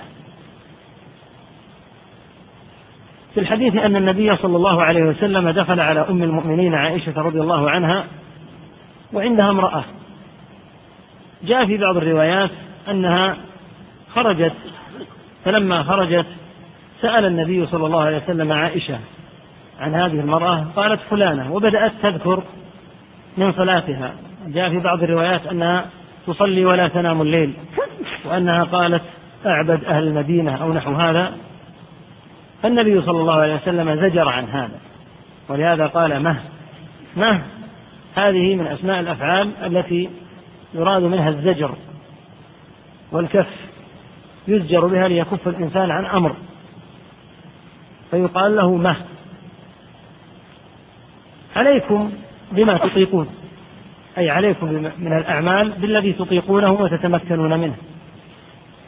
أما أن يشق الإنسان على نفسه فكما تقدم أن هذا لا ينبغي وأن هذا في بعض الأحيان يؤدي إلى الملال وربما عياذا بالله أدى إلى الانقلاب على العقل والملل من الطاعة والسبب أن الإنسان لم يسلك المسلك الرشيد السليم الذي كان عليه النبي صلى الله عليه وسلم في هذه الأمور فإن الأمور لا تؤخذ غلابا لأن الدين كما تقدم لن يشاد الدين أحد إلا غلبه الدين أغلب الدين أقوى ولهذا قال عليه الصلاة والسلام عليكم بما تطيقون أي عليكم من الأعمال بما تطيقون. فوالله لا يمل الله حتى تملوا وهذا الحديث يجرى كما تجرى بقية الصفات على القاعدة. والذي يجعل البعض يستصعب مثل هذه اللفظة أنه لم يسلك المسلك الصحيح في التعامل مع هذا النص. فيقول إن الملل يعني السآمة. والسآمة تدل على نوع من الضعف. نوع من الضعف عندي وعندك عند البشر. أما صفات الله تعالى فلا يحل لأحد يؤمن بالله واليوم الآخر أن يقيسها على صفات المخلوقين لا علمه تبارك وتعالى ولا سمعه ولا بصره ولا مجيئه في القيامة ولا نزوله في الثلث الأخير من الليل ولا أي صفة من صفاته سبحانه وتعالى. الإنسان كما قال شيخنا الشيخ عبد العزيز باز رحمه الله معلقا على هذه اللفظة يقول في قوله صلى الله عليه وسلم والله لا يمل الله حتى تملوا يقول مثل بقية الصفات لا يشابه في ذلك المخلوقين يليق بالله وهي من العبد ضعف ولكن الله ليس كذلك. فلا ينبغي أن يقيس العبد مثل هذه الصفة على نفسه وهكذا بقية الصفات. ولهذا نبه الله تعالى في بعض المواطن على مثل هذا فقال سبحانه وتعالى وتوكل على الحي ثم نبه سبحانه وتعالى إلى أنه لا يقاس هذا الحي بالأحياء فقال سبحانه الذي لا يموت لأجل ألا يقول قائل إن الله حي وأنا حي فيقال أنت حي تموت وأنت حي مسبوق بعدم الله تعالى حي لم يسبق بعدم أصلا هو الذي أوجد الأشياء لا إله إلا هو وهو لا يموت سبحانه وتعالى. وهكذا تأتي أحاديث مبينة حقيقة الصفات لا على سبيل كنهها لأن هذا محال ولكن حقيقة ما ينبغي أن يتعامل به مع الصفات من عدم القياس أن لا تقاس صفات العبد صفات الرب على صفات العبد. يقول صلى الله عليه وسلم في الحديث الذي علقه البخاري رحمه الله تعالى ووصله غيره. ما مفاده أن الرب تبارك وتعالى في القيامة ينادي بصوت يسمعه من بعد كما يسمعه من قرب. هذا يدلك على أن الصفات لا تقاس لأن الصوت عند الآدميين القريب يسمع والبعيد يقل السمع عنده حتى تصل إلى البعيد الذي لا يسمع. أما الرب سبحانه فإذا نادى فإنه ينادي بصوت يسمعه البعيد كما يسمعه القريب. بالضبط. يسمعه من بعد كما يسمعه من قرب. فإن قلت إن هذا عجيب وقال هذا الذي حملك على العجب أنك تقيس الصفة منك على صفة الله تعالى. فالرب سبحانه وتعالى لا تقاس صفاته. فإذا نادى سبحانه بصوت سمعه من بعد كما سمعه من قرب فذلك لأن صفات الله سبحانه وتعالى ليست كصفات المخلوقين. الذين إذا نادى الواحد منهم بصوت سمعه القريب واضحا وصار الذي بعده أقل وضوحا وصار النائي البعيد يقول لا أسمع. هذا في صفة صوت الآدمين أما في صفة صوت الرب سبحانه فإن البعيد والقريب في السماع سواء. ما السبب؟ أن هذا صوت الله. فلا يقاس بصوت المخلوقين. وهكذا بقية الصفات. أشياء كثيرة يمكن أن تذكر في هذا المقام. ومن أوضحها قوله تعالى وتوكل على الحي ثم قال الذي لا يموت أما غيره تعالى فإنه حي يموت فالحاصل أن هذه الأحاديث التي قالها عليه الصلاة والسلام وتلقاها الصحابة أوفر الناس عقولا دون أن يسألوا عنها بكلمة كيف أو يوردوا عليها الاحتمالات التي أوردها المتأخرون. هذا يدل على أن هذه الصفات بلا أدنى ريب تجرى على ما بين عليه الصلاة والسلام لأن النبي صلى الله عليه وسلم مبين عن ربه.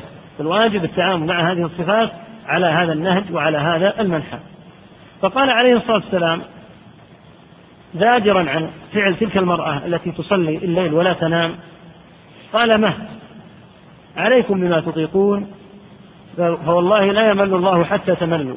تقول عائشة رضي الله عنها وكان أحب الدين إليه ما دام عليه صاحبه. ذكر الشارح أن قوله وكان أحب الدين إليه يمكن أن يعود إلى الله. أنا أحب الدين إلى الله أدومه وقد يراد به وكان أحب إليه أي أحب إلى رسول الله صلى الله عليه وسلم ولا منافاة. فإن المحبوب إلى الله محبوب لرسول الله صلى الله عليه وسلم. فأحب الدين إلى الله أدومه. يعني ما دام عليه صاحبه. ولهذا جاء في الحديث أحب الدين إلى الله أدومه وإن قل. معنى الحديث أن كون الإنسان يستمر على عبادة يديمها ويستمر عليها أفضل من أن يبالغ في هذه العبادة مرة ثم ينقطع. مثاله لو أن إنسانا يصلي من الليل لا يصلي إلا ثلاث ركعات أو خمس ركعات فقط لكن يصليها كل ليلة ولا يتركها إلا لمرض أو لشيء يغلبه. غيره يمكث فترة يمر عليه شهر قد لا يصلي فيه إلا مثلا ليلة أو ليلتين لكن يصلي ست ساعات. إذا جمعت ما صلاه هذا الشخص في ليلتين خلال الشهر وإذا به مثلا اثنتي وإذا به اثنتا عشرة ساعة في كل ليلة ست ساعات. أيهما أفضل؟ هذا الذي لا يصلي كل ليلة إلا عشر دقائق مثلا. أو هذا الذي صلى هذه الصلاة الطويلة الذي صلى الصلاة القصيرة أفضل وذلك أنه دام على هذا الفعل. فالمداومة على الطاعة وإن قلت أفضل من المبالغة في الطاعة وإن طالت وكثرت ومثله الصوم. فكل إنسان مثلا يصوم ثلاثة أيام من كل شهر ويدوم على هذا. كل شهر يصوم من ثلاثة أيام. الحسنة بعشر أمثالها. فيكون كأنه صام الدار. كأنه صام شهرا بالثلاثة أيام. بينما يأتي آخر يمر به ثلاثة أو أربعة أشهر لم يصم. ثم يقوم ويصوم عشرين يوما من شهر من الأشهر. أيما أفضل؟ الأفضل الذي يدوم على ثلاثة أيام. فهذا معنى الحديث. وكان أحب الدين إلى الله إليه ما دام عليه صاحبه. الذي يستمر عليه وينهج نهجا دائما عليه. وهذا الذي يرشد إليه النبي صلى الله عليه وسلم. وهو الذي كان يفعله عليه الصلاة والسلام كان إذا عمل عملا أثبته صلى الله عليه وسلم. إذا عمل عملا من الأعمال لا يتركه عليه الصلاة والسلام يستمر عليه. فالحاصل أن ولهذا نهى النبي صلى الله عليه وسلم عبد الله بن عمرو فقال رضي الله عنهما يا عبد الله بن عمرو أو يا عبد الله لا تكن مثل فلان كان يصلي الليل فترك قيام الليل. لأن ترك الطاعة ليس بالحسن لا المقصود ترك النوافل. أما الواجبات فلا تجوز قطعا. ولهذا ينبه النبي صلى الله عليه وسلم إلى أن لا تترك الطاعة وأن المداومة ولو على القليل منها أفضل من المبالغة والزيادة والإثقال والمشقة على النفس بحيث ينقطع الإنسان ويستحسر.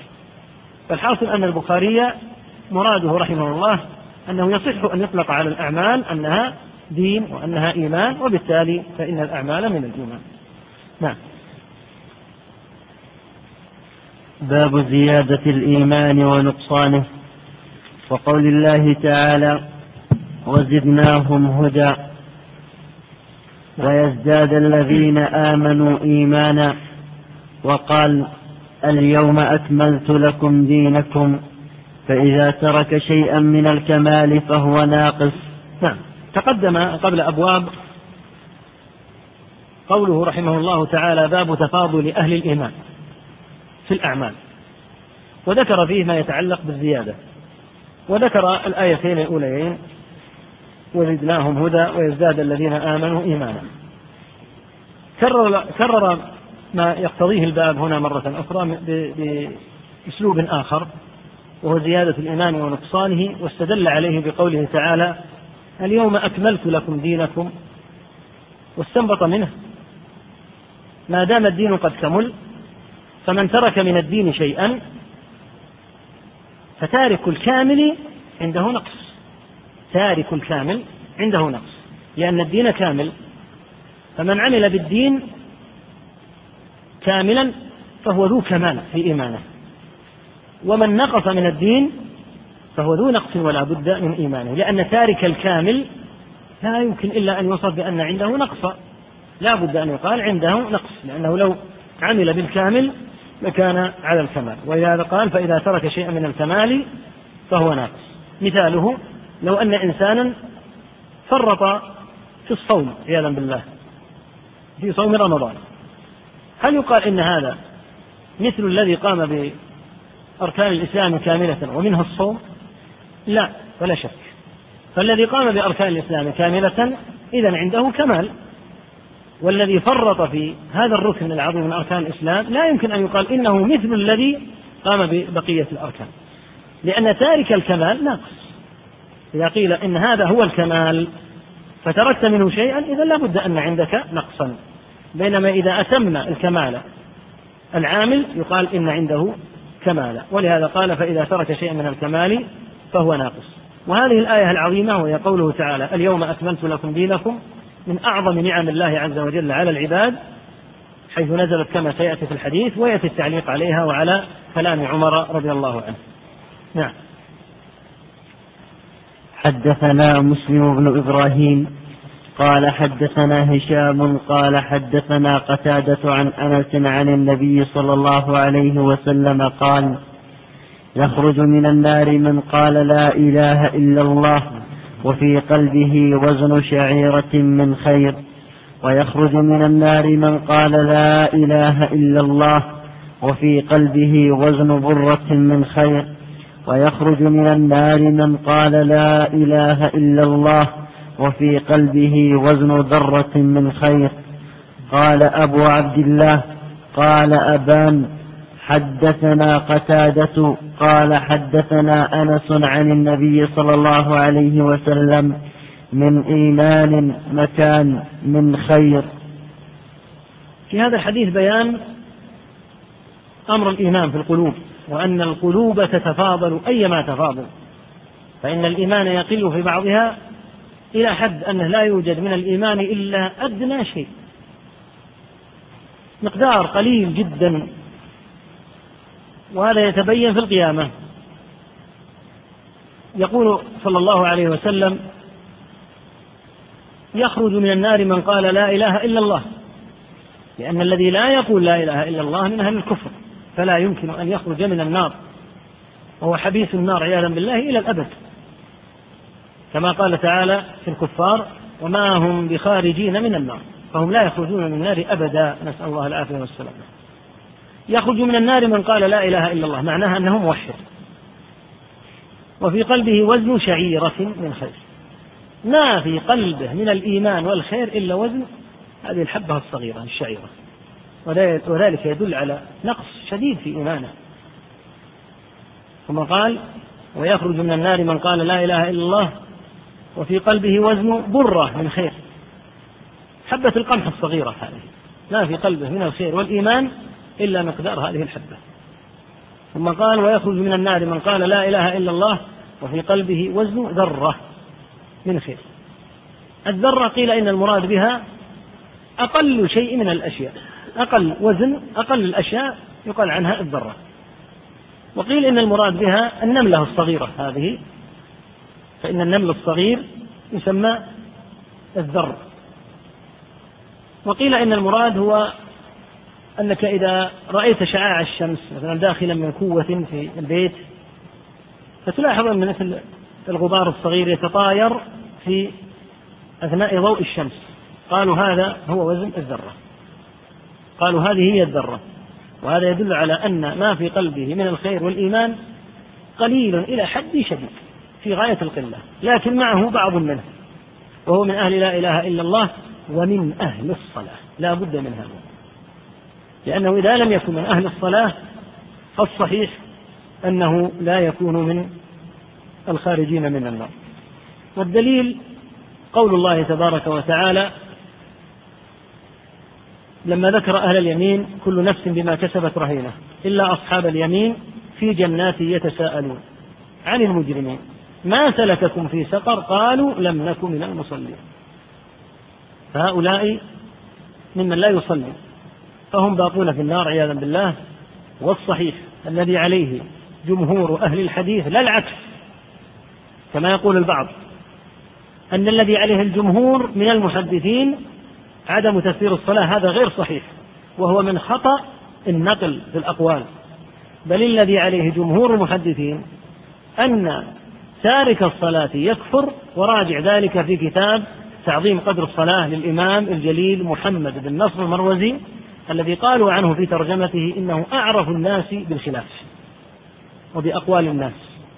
وهو الذي حكاه عبد الله بن شقيق العقيلي رحمه الله تعالى عن الصحابة رضي الله عنهم أنهم يرون أن الصلاة تحديدا من بين جميع الأعمال مستثناة ولهذا قال لم يكن أصحاب محمد صلى الله عليه وسلم يرون شيئا من الأعمال تركه كفر إلا الصلاة.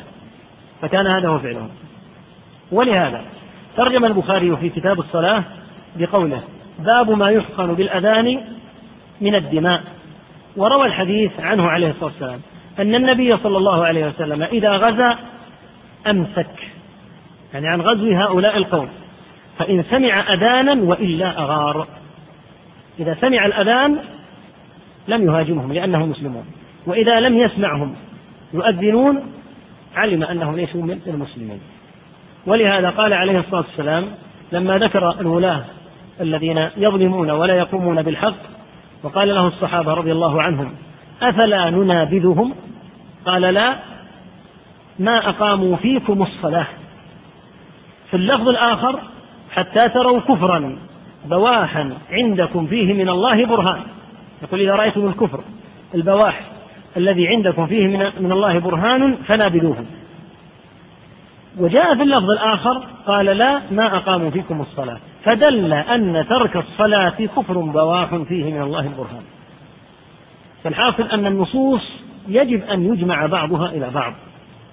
فإن في النصوص ذكر حال وإغفال حال في هذا النص. ثم ذكر ذلك الحال المغفل في نص آخر. فيجب على العبد في هذه الحالة أن يجمع النصوص وينظر إليها نظرة واحدة. وإن أردت بيان المسألة بجلاء فإليك هذه الصورة. ظاهر قوله صلى الله عليه وسلم يخرج من النار من قال لا إله إلا الله وفي قلبه وزن شعيرة من خير. قال بعض الناس إن هذا يدل على أن ترك الصلاة لا يكون كفرا وأن مجرد قوله لا إله إلا الله يكفي لأن يخرج من النار. وإذا إذا كان في قلبه وزن هذه البرة أو الذرة. فيقال له نعاملك بمقتضى الحديث. أرأيت لو قال لا إله إلا الله ولم يقل محمد رسول الله؟ يخرج من النار أو لا؟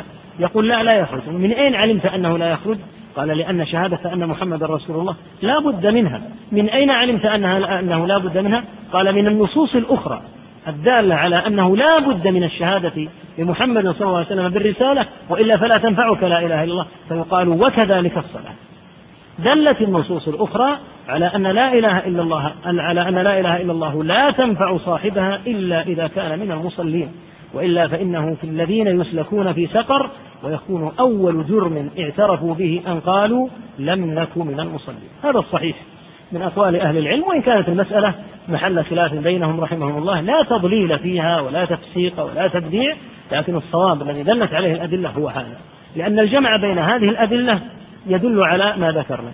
الذي يجعل البعض يقول إن ترك الصلاة ليس بكفر ويرجح هذا ويستدل مثل هذا الحديث أن ينظر إلى هذا الحديث وحده. دون أن ينظر إلى بقية الأحاديث نظرة متكاملة وهذا الذي يصح أن ينقل عن جمهور المحدثين رحمهم الله تعالى. ولهذا انظر ما ينقله إلا لكائي رحمه الله تعالى. من الاعتقاد عن بعض الأئمة فتجد أنه ينقل تكفير ترك الصلاة عن غير أحمد كما يقول بعض الناس هذا قول أحمد ليست المساله مسألة قول أحمد. هذا قول جماهير المحدثين قبل أحمد بن حنبل وأحمد اشتهر بالقول رحمه الله تعالى كما اشتهر بأقوال أخرى.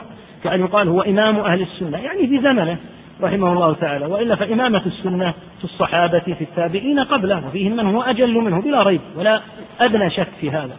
لكن في زمنه صار له ظهور في قوله لما وقف في المحنة رحمه الله تعالى. فالحاصل أنه ينبغي أن تضم الأحاديث بعضها إلى بعض وتضم الآيات بعضها إلى بعض حتى تتضح لطالب العلم الأدل المسائل بشكل جلي واضح.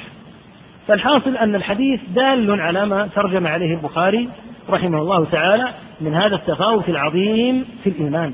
فإن من الناس من لا يكون معه من الإيمان إلا وزن الذرة.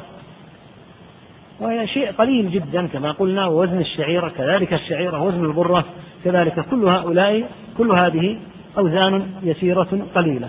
أين هذا من إيمان الصحابة والتابعين رضي الله تعالى عنهم؟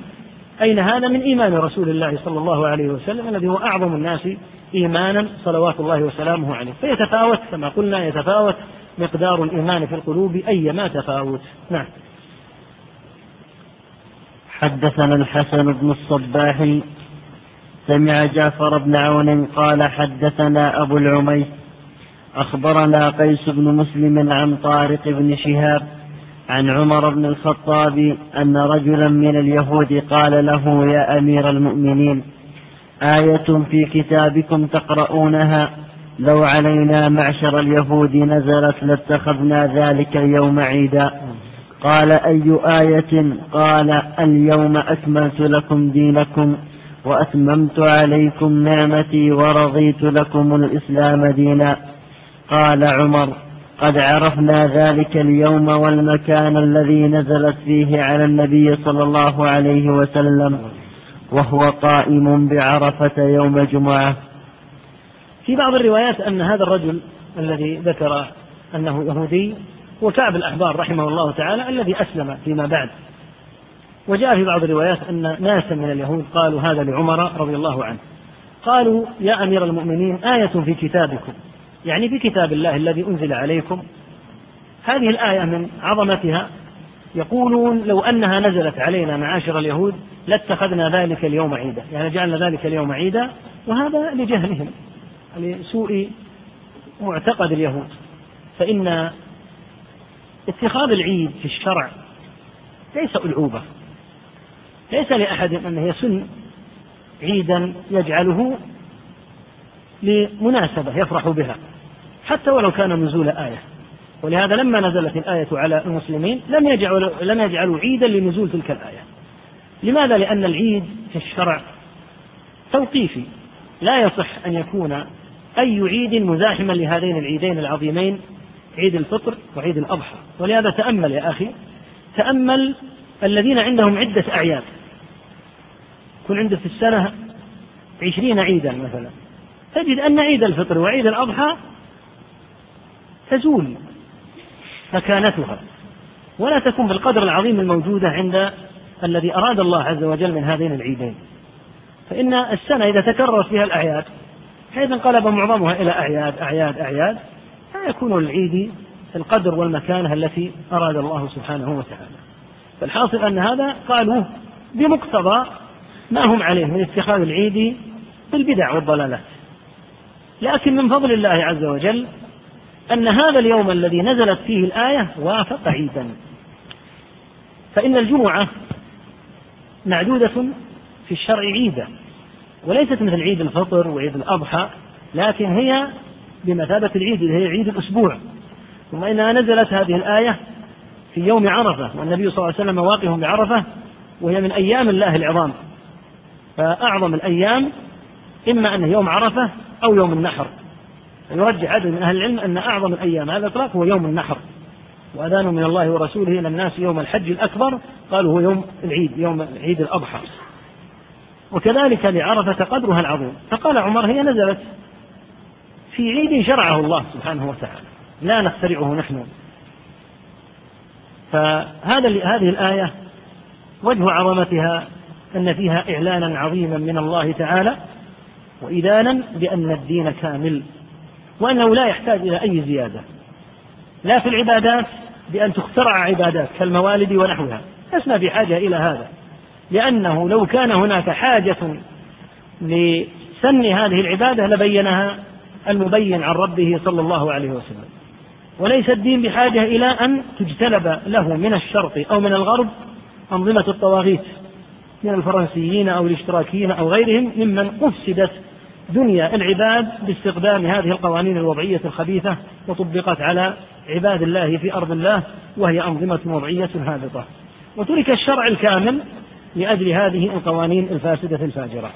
فيقال دين الله كامل اليوم أكملت لكم دينكم فلا يحتاج الشرع إلى أي زيادة لا في الاعتقاد ولا في التشريع ولا في السلوك ولا في أي شيء لأنه دين كامل وهذه الآية العظيمة.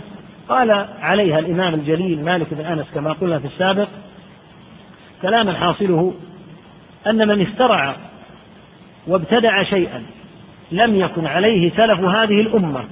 فقد زعم أن محمدا صلى الله عليه وسلم خان الدين لأن الله يقول اليوم أكملت لكم دينكم فما لم يكن يومئذ دينا لا يكون اليوم دينا. ذكره الشاطبي عنه في الاعتصام.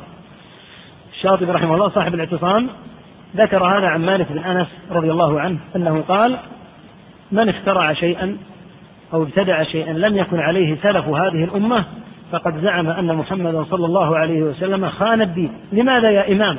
قلت هذه الكلمة الكبيرة. قال عندي دليل. لأن الله يقول اليوم أكملت لكم دينكم. فما لم يكن يومئذ يعني زمن النبي صلى الله عليه وسلم فما لم يكن يومئذ دينا لا يكون اليوم دينا. الشيء الذي لم يكن زمن رسول الله صلى الله عليه وسلم ضمن الدين يستحيل استحالة تامة أن يكون بعده ضمن الدين. يعني إذا قيل إن هذا ليس ضمن دين رسول الله صلى الله عليه وسلم في زمن النبوة. لا يمكن أن يكون في القرن السابع في العاشر في الخامس عشر. لا يمكن أن يكون ضمن الدين لأن الدين قد كمل. نعم. باب الزكاة من الإسلام.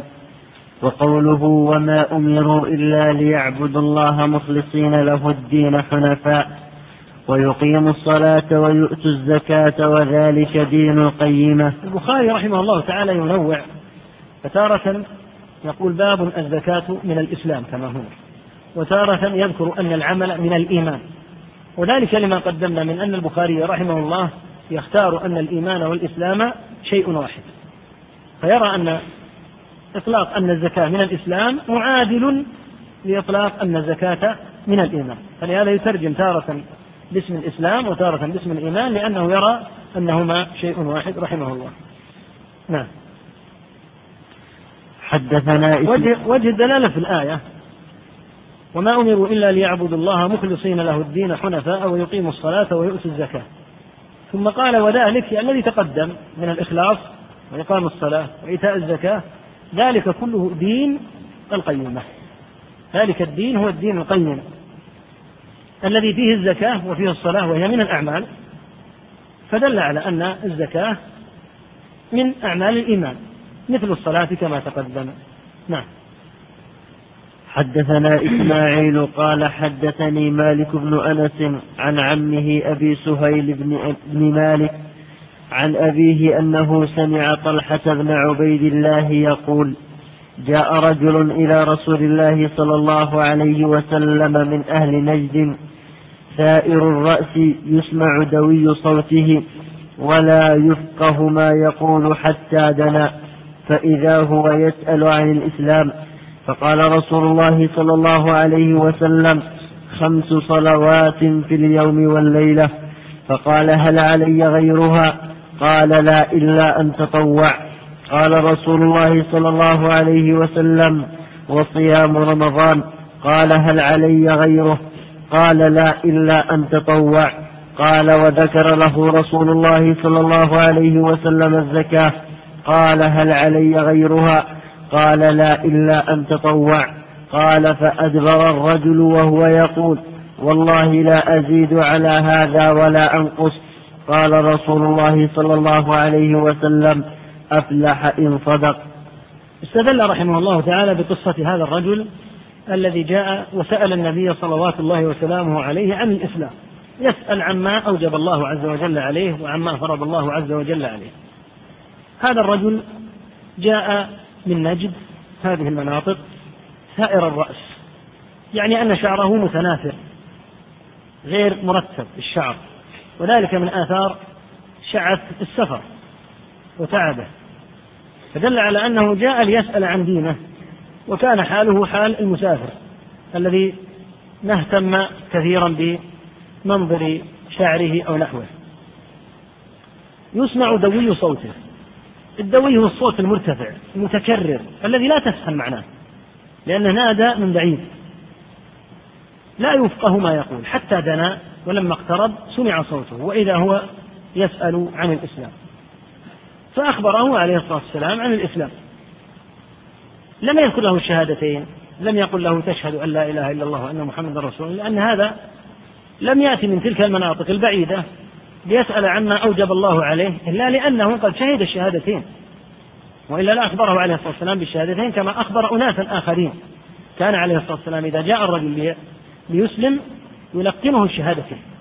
يخبره أنه لا بد أن يقول أشهد أن لا إله إلا الله وأن محمد رسول الله ثم يذكر له الصلاة وغيره. كما في حديث معاذ المشهور إنك تأتي أهل قوما أهل كتاب فليكن أول ما تدعوهم إليه شهادة أن لا إله إلا الله وأني رسول الله. فهذا أول ما يدعى إليه. لكن هذا الرجل قد حقق أو قام بالشهادتين. يسأل عن بقية أمور دينه. قال خمس صلوات.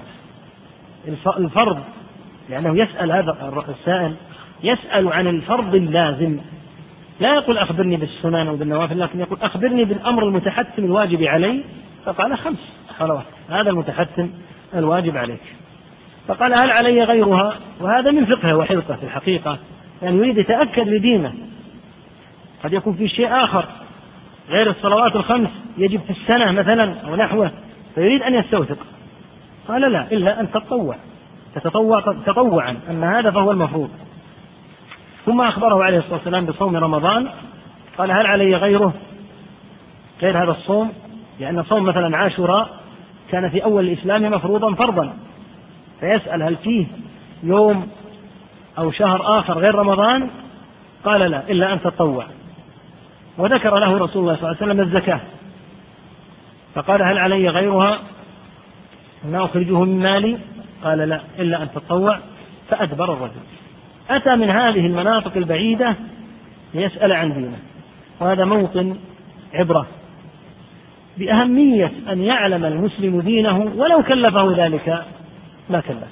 قد يكلفه سفرا قد يكلفه مالا قد يحتاج انه مثلا يسافر ويتزود مالا قد يكلفه ذلك مثلا أنه يقتني الكتب. كل هذه مخلوفة. وعلى الله عز وجل العوض. فالمسلم لا بد أن يتأكد من أمر دينه ويكون فيه على الصواب. هذا الرجل سأل عن هذه الأسئلة ماذا فعل بعد ذلك؟ أدبر ركب ورجع مرة أخرى. لا يريد ان يسأل عن دينه. أدبر وسمع وهو يرجع يقول والله يحلف حلفا لا أزيد على هذا ولا أنقص. ولن أزيد على ما سن لي النبي صلى الله عليه وسلم لأن الله عز وجل إذا فرض خمس صلوات فليس لك أن تزيد لأن الزيادة اختراع وابتداع. ولا أنقص. لكن يدخل في قوله لا أزيد. الصلوات المشروعة الأخرى التي ليست بفرائض. يقول لا أزيد على هذه الخمس شيئا من المندوبات حتى.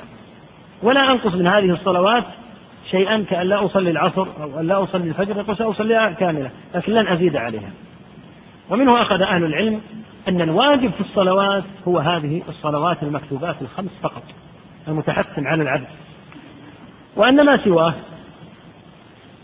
لا يكون على سبيل الوجوب إما أن يكون على سبيل فرض الكفاية كصلاة الجنازة لا بد أن يصلى على المسلم لكن إذا صلى البعض سقط الإثم عن الباقين أو أن يكون على سبيل النافلة. وبه علم الصواب في مسألة ذكرها الفقهاء وهي هل يفسق تارك الوتر؟ لو أن إنسان يصلي الصلوات الخمس لا يخدم فيها شيئا وليس عليه في دينه منقصة من زنا أو شرب خمر أو شهادة زور لكنه لا يصلي الوتر. فبعض أهل العلم رحمهم الله قال إن هذا رجل سوء لا يصلح أن تقبل شهادته. قال آخرون من أهل العلم دل هذا الحديث على أن ما سوى الصلوات الخمس غير واجب. فلا يفسق تارك صلاة الوتر على الصحيح. لا يعد فاسقا من مردود الشهادة. حتى وإن ترك الوتر. نعم نقول فرطت في خير كثير. فاتك فضل عظيم. يحرضك مؤكد عليك. أن توتر هذا كله نقوله قولا. لكن أن يبنى عليه أنه فاسق في الصعوبة الحقيقة. في الصعوبة أن يقال هذا لأنه لو كان الوتر من الواجبات لبينه عليه الصلاة والسلام على سبيل التحتم والوجوب على الأمة. فقال الرجل والله لا أزيد على هذا ولا أنقص فإن قلت فالحج. وغيره من الفرائض. فالرجل أتى ليسأل رسول الله صلى الله عليه وسلم عن الواجب. فإذا بلغه أن الحج في عام تسع لأن الحج فرض عام تسع. قد أوجبه الله كما أوجب الصلاة. فقطعا هو سيفعل هذا. لكن يقول هذا الذي بلغني من الأمور الواجبة منك يا رسول الله الآن أنا لن أزيد عليه. فإذا جد زيادة في التشريعات كزيادة صيام رمضان أو كزيادة الحج. فلا شك أن من أتى من هذا الموضع النائي ليسأل عن دينه ليس له غرض إلا أن يسأل عن الواجب. إذا قيل له قد زاد الله عز وجل عليك فرض الحج لا شك أنه سيتقبل هذا. وليس معناه أنه سيصلي ويزكي فقط ولا يقوم بفرائض الله الأخرى. ليس هذا ليس هذا في ذهنه قطعا. لكن يقول ما بلغني من فم رسول الله صلى الله عليه وسلم الآن هو الذي لم أزيد عليه ولم أنقص. ولكن يقال للمسلم إنه ينبغي أن يلاحظ أمر النوافل لأن النوافل هذه تسد الخلل والنقص الموجود في الفرائض لأنك إذا اقتصرت على الصلوات الخمس فقط. دون أي نافلة فأنت تبرأ ذمتك بأداء الفرض لكن لاحظ أن الفرض ولا بد سيكون فيه شيء من النقص في خشوعك في ما ينبغي أن تقيم الصلاة عليه. فتكون هذه النوافل عند الحساب في القيامة تكون مرقعة للنقص الموجود في الفرض لأن الله يأمر ملائكته في القيامة أن ينظروا إن كان للعبد من تطوع فإنه يسد النقص الذي حصل في هذه الفرائض. لكن هذا جواب هذا الرجل رضي الله عنه وأرضاه بحسب ما بلغه. ثم إنه وهذا هو يعني المعروف عند المسلمين أن المسلم يلتذ الطاعة يعني قد يسلم العبد فيقول أنا سأقتصر فقط على ما أوجب الله. لكن إذا ذاق لذة الصلاة ومناجاة رب العالمين سبحانه وتعالى أحب أن يزيد. فيقال أمامك الليل طويل واسع صل منه ما شئت. أمامك الضحى كله صل فيه ما شئت. أمامك الظهر كله صل فيه ما شئت. أمامك المغرب كله صل فيه ما شئت. ولهذا لا نسأل هذا السؤال لا نقول متى يجوز أن يؤدي النوافل؟ لا نقول متى يمنع من أداء النوافل فقط. لأن الأصل أن يؤدي المسلم النوافل ويطيل. ما شاء. فلو صلى من الليل خمس ساعات ولم يضر نفسه ولم يضع عمله ولا من تحت يده لكان على خير عظيم. ثم إنه مثلا صلى من الضحى عددا كبيرا من الساعات. فيقال أنت على خير. جاء في ترجمة عبد الغني المقدس رحمه الله من فقهاء الحنابلة أنه كان إذا انتهى رحمه الله من الدرس بعد الفجر صلى ثلاثمائة ركعة رحمة الله عليه إلى الظهر. في نشاط وفي عافية ولم يضع من تحت يده ويريد أن يتقرب إلى الله بالطاعة. وقال هذا الوقت مفتوح والناس فيه تتفاوت. من الناس من يلتذ بالصلاة يحب الصلاة بشكل دائم يحب أن يصلي. فيقال صل ما شئت لكن امتنع بعد الفجر وبعد العصر. وبعد ذلك صل ما شئت بشرط ألا تضيع. ألا تضيع من تحت يدك أو أن تترك العمل بحيث تحتاج الناس ويتصدق عليك الناس تقول أصلي. هذا لا يجوز قطعا. لكن إذا كان قد قام بعمله أو لديه ما يكفيه وقام بملاحظة أولاده وأمرهم مثلا بالصلاة وتربيتهم وجاء عنده وقت من الفراغ فيقال صل فيه ما شئت. صل ما شئت. وهذا ميدان من ميادين التسابق والخير مثله مثل قراءة القرآن. فلو قال إنسان إنه سيختم عشر مرات في الشهر قال وفقك الله أعانك وسددك اختم في ثلاثة أيام ولا تختم في أقل من ذلك. لا تختم كل يوم مثلا لكن إذا كان عنده نشاط وعنده همة وعنده إقبال على القرآن يعان على هذا. فمن الناس من يختم كل ثلاثة أيام الآن يوجد بعض كبار السن وكبيرات السن يختمون كل ثلاثة أيام. هذا من عون الله وتوفيقه لهم سبحانه. يصلون ثلاث ساعات نعجز عنها نحن معشر الشباب. لا عجز حقيقي ولكن عجز تكاسل. لكن هم قد فتح الله عز وجل عليهم في هذه العبادات ولا يضرون بأنفسهم. يعني لديهم شيئا من النشاط والعافية. يقال قواكم الله على هذا. الحاصل أن هذا الميدان ميدان تسابق. تستبق الخيرات. لكن بشرط أن لا يضر بنفسه كما تقدم في الأبواب السابقة. لأن إذا أضر بنفسه كأن لا ينام في الليل أو أن يجهد نفسه إجهادا شديدا في النهار ففي هذه الحالة لا شك أنه ملوم ولا يعذر في مثل هذا وإنما يصلي كما قال عليه الصلاة والسلام عليكم من الأعمال ما تطيقون فإذا كان يطيق هذا ولا يضيع من تحت يده ولا يتسبب في انقطاع رزقه وكونه يستجدي الناس ويسألهم إذا كان قادرا على هذا فهذه ميادين يجعلها الله عز وجل لمن شاء من عباده. ولذلك كان صلى الله عليه وسلم يصلي نصف الليل. ونصف الليل في الشتاء نحو من ست ساعات صلوات الله وسلامه عليه. وفي الصيف نحو من خمس ساعات. كان يصلي عليه الصلاة والسلام هذا الليل الطويل ليل طويل جدا. كانوا قليلا من الليل ما يهجعون ف يأتي مثلا في هذه الأزمنة من لا يصلي إلا عشر دقائق. ربع ساعة. هذا من توفيق الله عز وجل. أناس دون أناس. الذي صلى عشر دقائق خير من الذي لم يصلي أبدا وإنما قام يصلي الفجر. الذي صلى ست ساعات أو خمس ساعات لا شك لا يقاس بمن صلى الدقائق المحدودة. نعم. النبي صلى الله عليه وسلم قال لما قال هذا الرجل ما قال والله لا أزيد على هذا ولا أنقص قال أفلح. الفلاح يعني النجاة دخول الجنة والنجاة من النار. إن صدق. علق فلاحه على صدقه. فدل على أن ذمته بريئة. بقوله لا أزيد على هذا ولا أنقص دل على أنها تبرأ ذمته لأن النبي صلى الله عليه وسلم شهد له بالفلاح. نعم.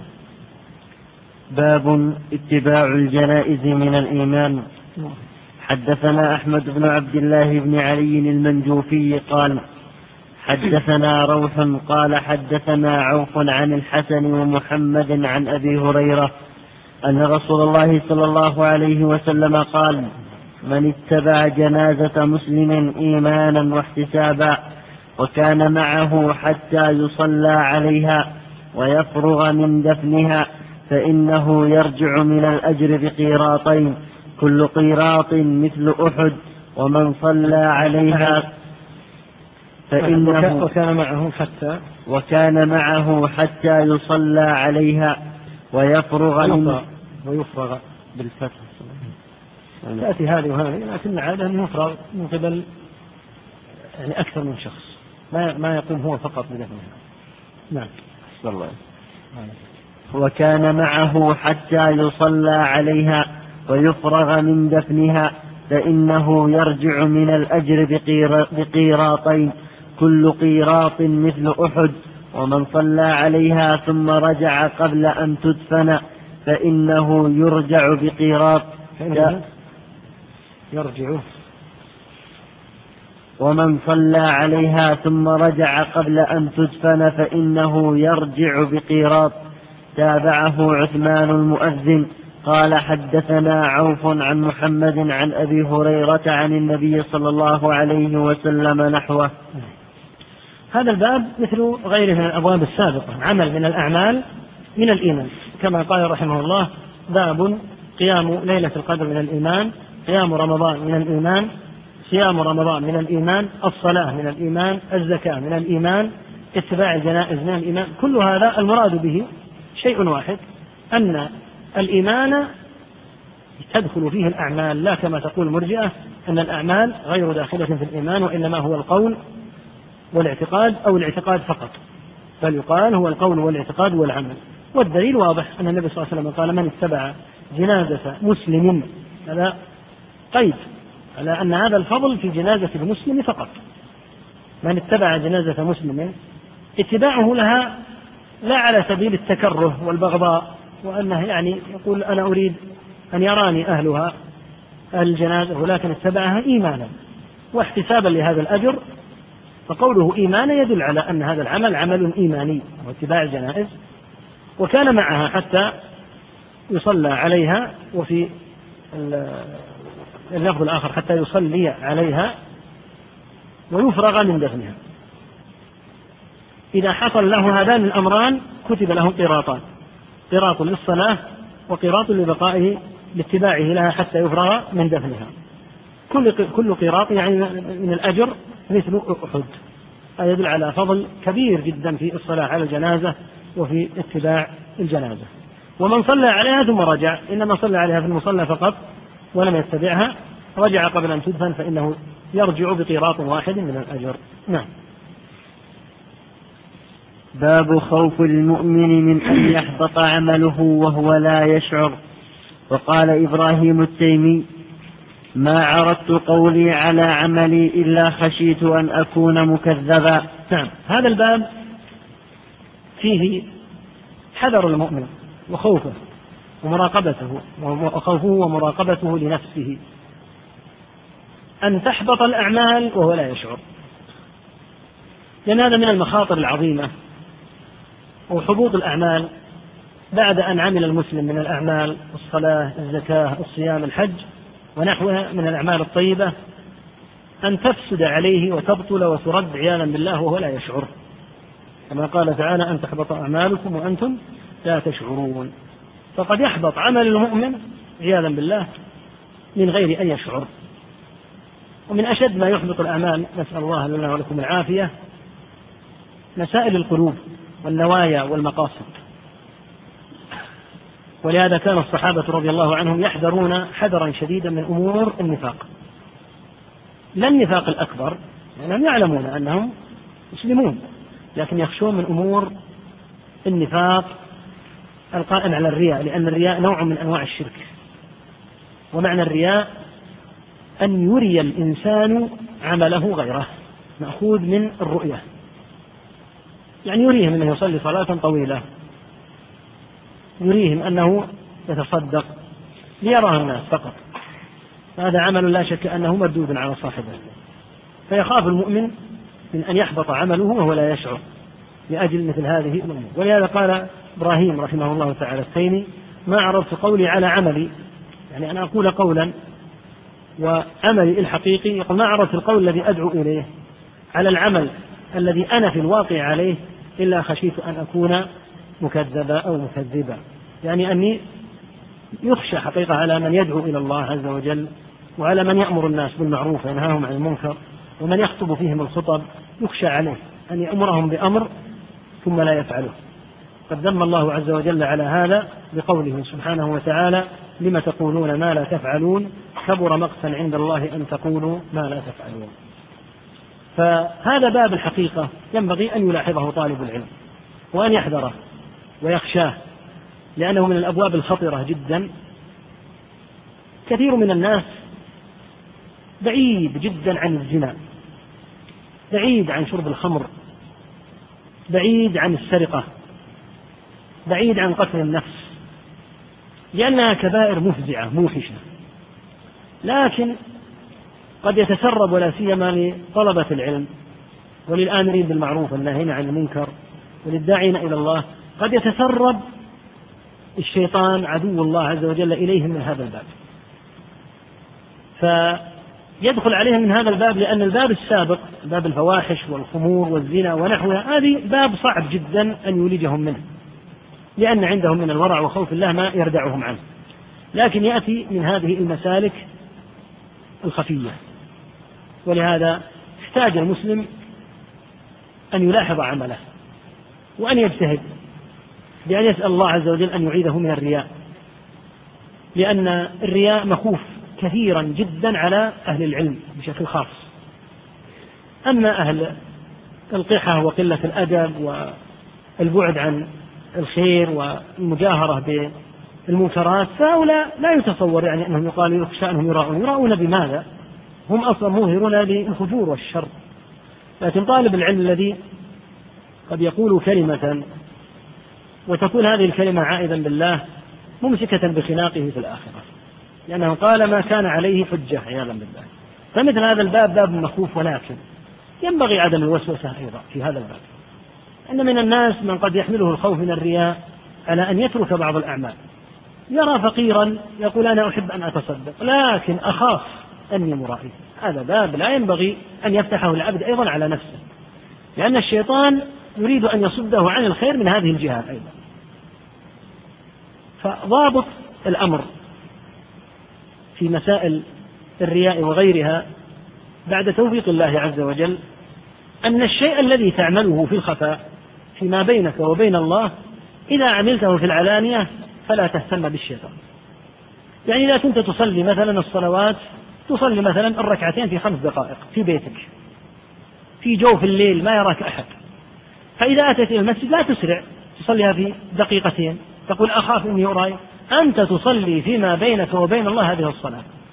فإذا صليت هذه الصلاة في المسجد أمام الناس فأنت لا ترائي قطعا. لأن هذه هي صلاتك في الخفاء وفي العلانية أما أن تصلي في الخفاء صلاة جي طويلة ثم إذا أتيت أسرعت ونقرتها نقرا تقول أخاف إني أرائي فهذا من الشيطان. ولهذا جاء عن بعض السلف رحمهم الله أنه قال إذا أتاك الشيطان في الصلاة وقال إنك ترائي فأطلها. يعني مراغمة للشيطان. لأن الشيطان يريدك أن تسرع في هذه الصلاة وأن يفسدها عليك حتى يتوسط العبد. فلا يرائي الناس عياذا بالله ويظهر لهم الجميل حتى يمدحوه وفي الوقت نفسه لا يترك الأعمال الصالحة يقول أخاف من الرياء. فإن هذين البابين بابين بابان للشيطان معا. يدخل على بعض الناس من هذا الباب ويدخل على البعض من هذا الباب فيجاهد المسلم نفسه يكابر نفسه وعليه أن يحرص على إخفاء أعماله. لا يجلس يقول أنا فعلت وأنا أصلي وأنا أقرأ وأنا من شأني أني أختم القرآن كل كذا ومن شأني أني يحرص على إخفاء عمله ما استطاع. إلا إذا علم من نفسه وتوثق أنه بذكر عمل من الأعمال هو داع غيره إليه. فإن خشي وتردد فليتركه. أما أن يترك العمل الصالح يقول أخاف إني أرائي؟ فلا. لكن جاء حديث عنه عليه الصلاة والسلام فيه معتبر الحقيقة وهو قوله عليه الصلاة والسلام أكثر منافقي أمتي قراؤها يعني طلبة العلم نسأل الله العافية والسلام. فيكثر النفاق فيهم لأن الناس إذا رأوهم رحبوا بهم وفرحوا بهم وقدموهم في المجالس وهلوا بهم وأكرموهم ووثقوا بكلامهم فقد يحدث في النفوس نوع من التعاظم والفرح بمثل هذا الشأن فقد يحمل الشيطان الواحد منا على أن يتكلم كلاما ليزداد الناس في تعظيمه وليزداد أقاربه في تقريبه. وليكون هو المصدر في الكلام. فيلاحظ المؤمن هذا يلاحظ هذا وفي الوقت نفسه لا يصده هذا عن الأمر بالمعروف والنهي عن المنكر. إياك. إنك تترك الأمر بالمعروف والنهي عن المنكر أخاف إني أرائي. أو يصده عن العلم. أو يصده عن العبادة. فهذه كلها مسالك للشيطان يعامل الناس من الباب الذي يؤثر فيهم لا شك أن على المؤمن أن يخاف الرياء وكان الصحابة رضي الله عنهم يخافونه خوفا عظيما. ولكن لا يكون هذا على سبيل الوسوسة. فيتوسط المؤمن يتوسط يراقب نفسه يلاحظ نفسه ويحرص على كتمان أعماله. يحرص على كتمان أعماله. ما يجلس يتحدث مثل ما يتحدث بعض الناس أن من شأنه كذا وأن من يظن لك أن هذا الكلام الطويل الذي قلته في مجلس في ساعة تتحدث عن نفسك أنه كله لله وأنك تدعو الناس إلى مثل هذا فيلاحظ المؤمن هذا وفي الوقت نفسه كما قلنا لا يحمله على أن يترك على أن يترك العمل ويلاحظ دائما من قبل الخطباء من قبل الوعاظ الدعاة إلى الله حملة العلم يلاحظ المؤمن أن يقول كلاما هو فيه قدر ما يستطيع. يعني لا يأمر الناس بأمر وهو ليس فيه. كأن يقول عليكم أن تصوموا يوما وتفطروا يوما وهو ما يصوم يوم ويفطر لكن إذا تكلم في فضل هذا الأمر من حيث هو قال إن الصيام على درجات وأفضل الصيام أن يصوم العبد يوما ويفطر يوما فهو مبلغ تبليغا. وهذا لا إشكال فيه. لكن أن يتحدث وكأنه يفعل هذا أو يفهم الناس إفهاما أنه من الذين يصومون يوما ويفطرون يوما فهذا ليس بصحيح. وليس بسليم لأن هذا نوع من الرياء. فيتوسط المؤمن بين هذا الحال وبين هذا الحال. نعم. وقال ابن أبي مليكة أدركت ثلاثين من أصحاب النبي صلى الله عليه وسلم كلهم يخاف كلهم يخاف النفاق على نفسه. ما منهم أحد يقول إنه على إيمان جبريل وميكائيل. نعم. يقول ابن أبي مليكة رحمه الله أدركت ثلاثين من أصحاب الرسول صلى الله وسلم عليه. كل هؤلاء الذين أدركتهم لديهم خوف من الرياء وهو المراد بقوله يخاف النفاق. لا يقصد النفاق الأكبر أنه مخرج من الملة. يعلمون من أنفسهم أنهم صحبوا رسول الله صلى الله عليه وسلم. وجاهدوا معه رضي الله عنهم وأرضاهم. ما يخاف الواحد منهم أنه يهودي أنه نصراني ويعلم من نفسه يعلم أنه مسلم لله الحمد. لكن يخاف النفاق. يخاف من أن يكون فيه نوع من النفاق العملي اللي هو نفاق الرياء ونحوه. كلهم يخاف النفاق على نفسه. ثم قال ردا على المرجئة ما منهم من يقول إنه على إيمان جبريل أو ميكائيل. لأن المرجئة قاتلهم الله يقولون إن إيماننا مثل إيمان جبريل وميكائيل. هذا من الدعاوى العريضة الطويلة البعيدة. أن يزعم إنسان أن إيمانه مثل إيمان جبريل لا شك أنه قد كذب. فيقول أصحاب النبي صلى الله عليه وسلم كانوا متقين لله الواحد منهم يخاف على نفسه ويراقب نفسه وليس فيهم من يدعي هذه الدعوة التي ادعتها المرجئة أن يقول أحدهم إيماني مثل إيمان جبريل وميكائيل عليهم السلام. نعم. ويذكر عن الحسن ما خافه إلا مؤمن ولا أمنه إلا منافق. نعم هذا ما قلت الحسن إلى هنا. يعني اختصر كلام الحسن اختصارا رحمه الله يقول ما خافه إلا مؤمن يعني الرياء. يقول ما يخاف من الرياء إلا المؤمن. ولا يأمن الرياء يقول أبدا أنا غير مرائي إلا منافق. لأنه غير مكترث وغير مراقب لنفسه. أما الذي يقول أنا أخشى أن يكون صدر مني قول فيه رياء أو عملت هذا العمل رياء أو أمرت بهذا الأمر أو نهيت عن هذا المنكر اللهم أعني على نفسي أعوذ بالله من الرياء. تجد أن هذا الأمر دائما على ذهنه يخاف منه فهذا مؤمن. أما الذي لا يخاف من الرياء أبدا فقد تجد أنه هو المنافق. نعم. وما يحذر من الإصرار على النفاق والعصيان من غير توبة. لقول الله تعالى ولم يصروا على ما فعلوا وهم يعلمون. نعم هذا كله معطوف على ما قبله. يعني باب خشية المؤمن أن يحبط عمله وما يخشى يعني خشيته أو الحذر وما يحذر أي والحذر من الإصرار على النفاق والعصيان من غير توبة. لأن الإصرار عياذا بالله عز وجل إذا لقي العبد به ربه تعالى فإنه يخشى عليه خشية كبيرة. لأن الله تعالى ذكر في صفات أهل الإيمان أنهم لا يصرون. يقع منهم الغلط يقع منهم الخطأ لكن لا يصرون عليه. لهذا قال تعالى ولم يصروا على ما فعلوا وهم يعلمون. فينبغي الحذر من مثل هذا ويكابد المسلم نفسه ويلاحظ نفسه ويستعين بالله ويقرأ في سير السلف رضي الله عنهم حتى تهون عنده نفسه. لأن بعض الناس إذا حصل شيئا من العلم تعاظم وتفاخر أو كان لديه شيء من العبادات ظن أنه من أعظم الناس عبادة فإذا قرأ سير أولئك الصالحين الأخيار من أصحاب النبي صلى الله عليه وسلم والتابعين ورأى ما عندهم من العبادة العظيمة مع الإزراء بالأنفس ومع أن الواحد منهم مثل ما قال ابن أبي مليكة يخاف على نفسه ما هو متعاظم متفاخر شامخ بأنفه لأن الشموخ بالأنف هذا في العبادة قد يكون من أعظم أسباب العقوبة. لهذا قال مطرف بن عبد الله رحمه الله لأن أبيت نائما يعني في الليل يفوتني وردي من الليل وأصبح نادما أحب إلي من أن أبيت مصليا وأصبح مفاخرا.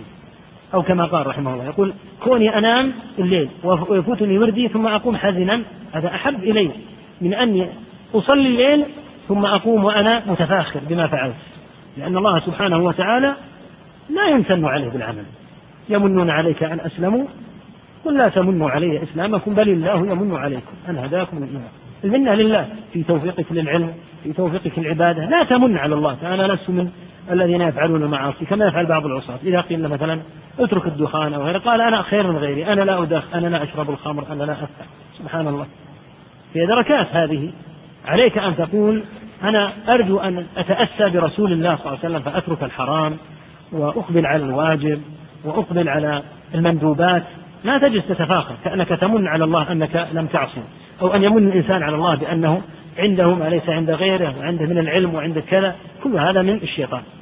فينبغي على العبد أن يحذر من التفاخر والشموخ بالأنف بعلمه أو بعبادته أو بكونه عافا عن المحرمات. كل هذا من منة الله عليك يا ضعيف يا مسكين. كله منة من الله عز وجل أن يسر لك هذا. فتشمخ بأنفك على ماذا كلها من منة الله تيسير الله عز وجل لك أن هداك. ثم إن مثل هذا التفاخر قد يجعل قد يكون سببا في سلب الله إياك هذه النعمة. نسأل الله العافية. فعلى العبد أن لا يصر لا على معصية ولا على التفاخر. لهذا تجد بعض الناس إذا أعطي شيئا من العلم صار عنده ما يسمى بسكر العلم كأنه سكران نسأل الله العافية. قال بعضهم إياك وسكر العلم الناس عنده كأنه مخمور بعلمه لا يرى الناس شيئا ولا يرى في أحد محقق سواه. ويسهل عليه أن يرد على الأئمة بسهولة على البخاري على أحمد على الشافعي ما يراهم شيئا. هذا من السكر هذا من الشيطان. كل هذا مما ينبغي أن يلاحظه العبد التفاخر والتعاظم وأمر الرياء. نعم.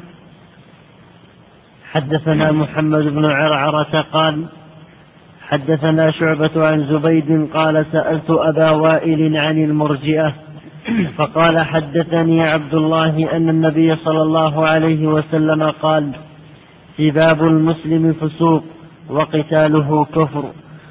المرجئة طائفة ضالة لا شك.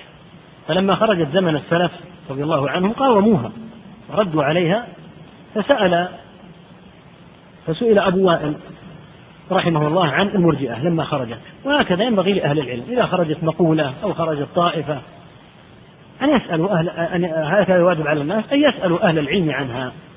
فلما خرجت المرجئة سئل أبو وائل شقيق بن سلمة رحمه الله تلميذ ابن مسعود فقال حدثني عبد الله. يعني عبد الله بن مسعود. أن النبي صلى الله عليه وسلم قال سباب المسلم فسوق وقتاله كفر. وهذا رد على المرجئة. لأن المرجئة تسهل من أمر المعاصي. وترى أن المعاصي لا تضر. وعلى أن الإيمان شيء واحد. لا يضر صاحبه ما عمل. يقول بلى. هذا النبي صلى الله عليه وسلم جعل السباب من الفسق. وجعل قتاله. وإن لم يكن كفرا مخرجا من الملة إلا أنه أطلق عليه لفظ الكفر مما يعني أنه من الأعمال المحرمة لأنه عمل من أعمال الكفر من أعمال الكفر كما قلنا عدة مرات. عمل الكفر لا يلزم منه أن يكون الإنسان كافرا. يعني يكون في خصلة من خصال الكفر كما يكون في أيضا خصلة من خصال النفاق ولا يلزم منه الكفر. فيقول ردا على المرجئة الذين يقولون لا يضر مع الإمام معصية. يقول بلى هذا السباب فسق النبي صلى الله عليه وسلم به صاحبه. وهذا القتل القتال أطلق النبي صلى الله عليه وسلم على صاحبه الكفر اللي هو الكفر الأصغر كما هو معلوم. فكيف تكون مقالة المرجئة صحيحة؟ نعم. وهذا منهج في الحقيقة منهج عظيم جدا في الرد. من أعظم الردود على أهل الباطل أن يرد عليهم بالنصوص. لأنك إذا كنت ترد عليه بمحض الرد المطلق رد عليك.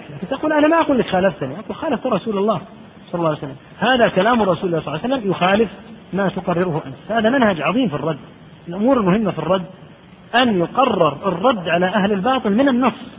لأن هو الذي يقمعهم. يقال حسبك في البطلان وفي الضلال أن تخالف رسول الله صلى الله عليه وسلم في هذا الحديث. أن تخالف كلام الله عز وجل في قوله تعالى كذا. وهذا من أعظم مناهج الرد بلا ريب. نعم.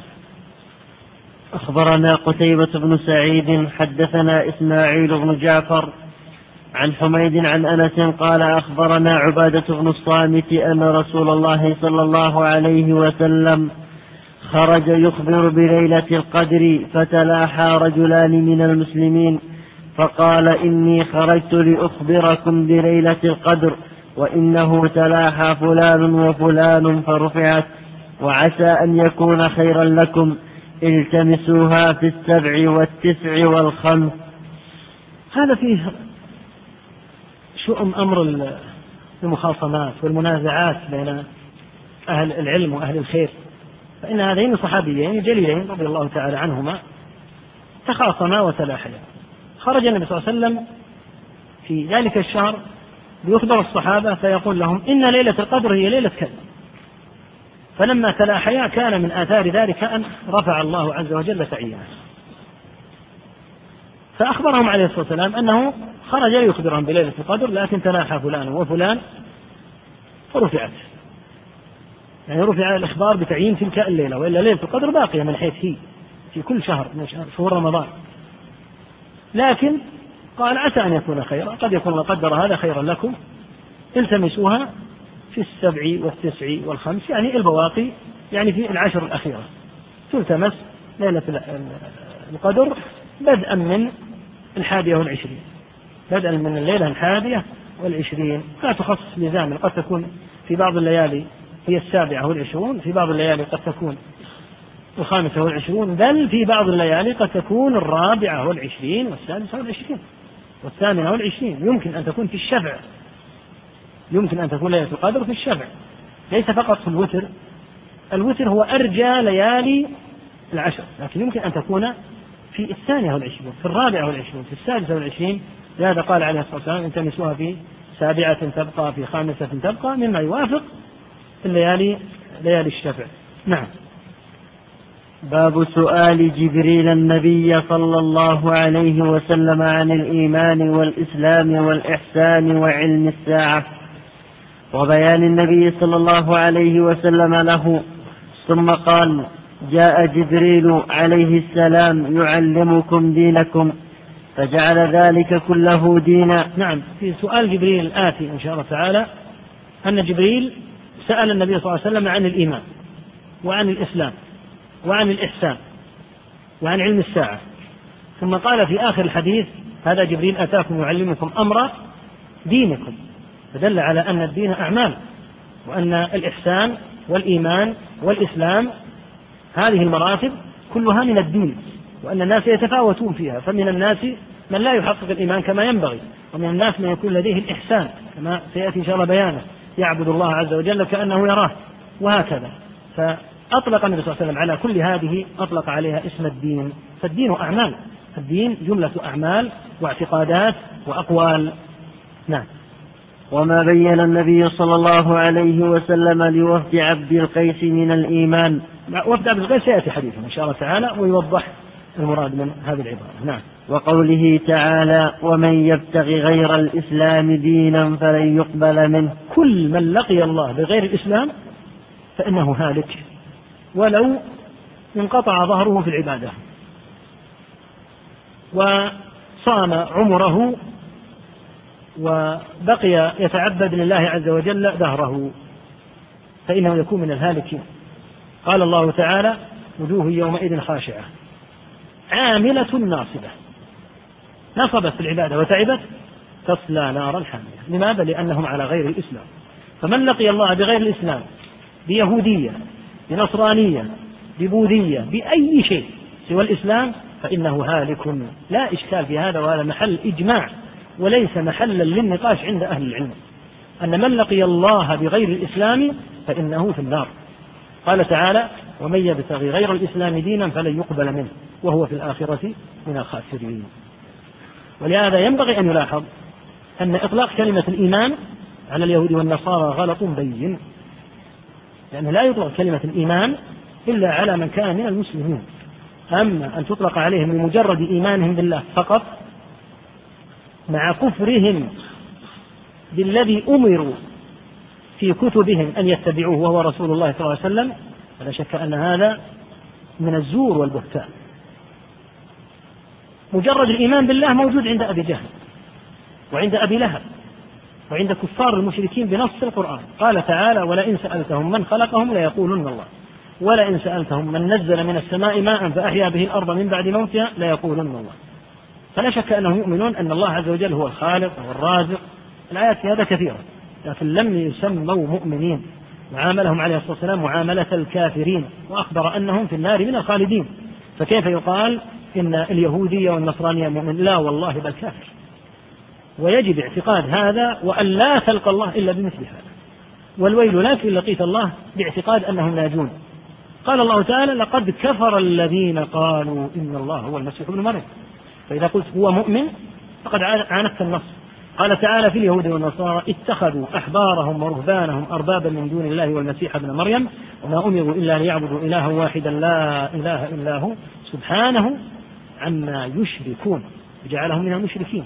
فلا شك أنه من المشركين ومن الكفار وأن من لقي الله بغير دين محمد صلى الله عليه وسلم بعد أن بعث فإنه في النار خالدا وأنه من الخاسرين في القيامة. هذا محل إجماع بين أهل العلم ليس محل نقاش.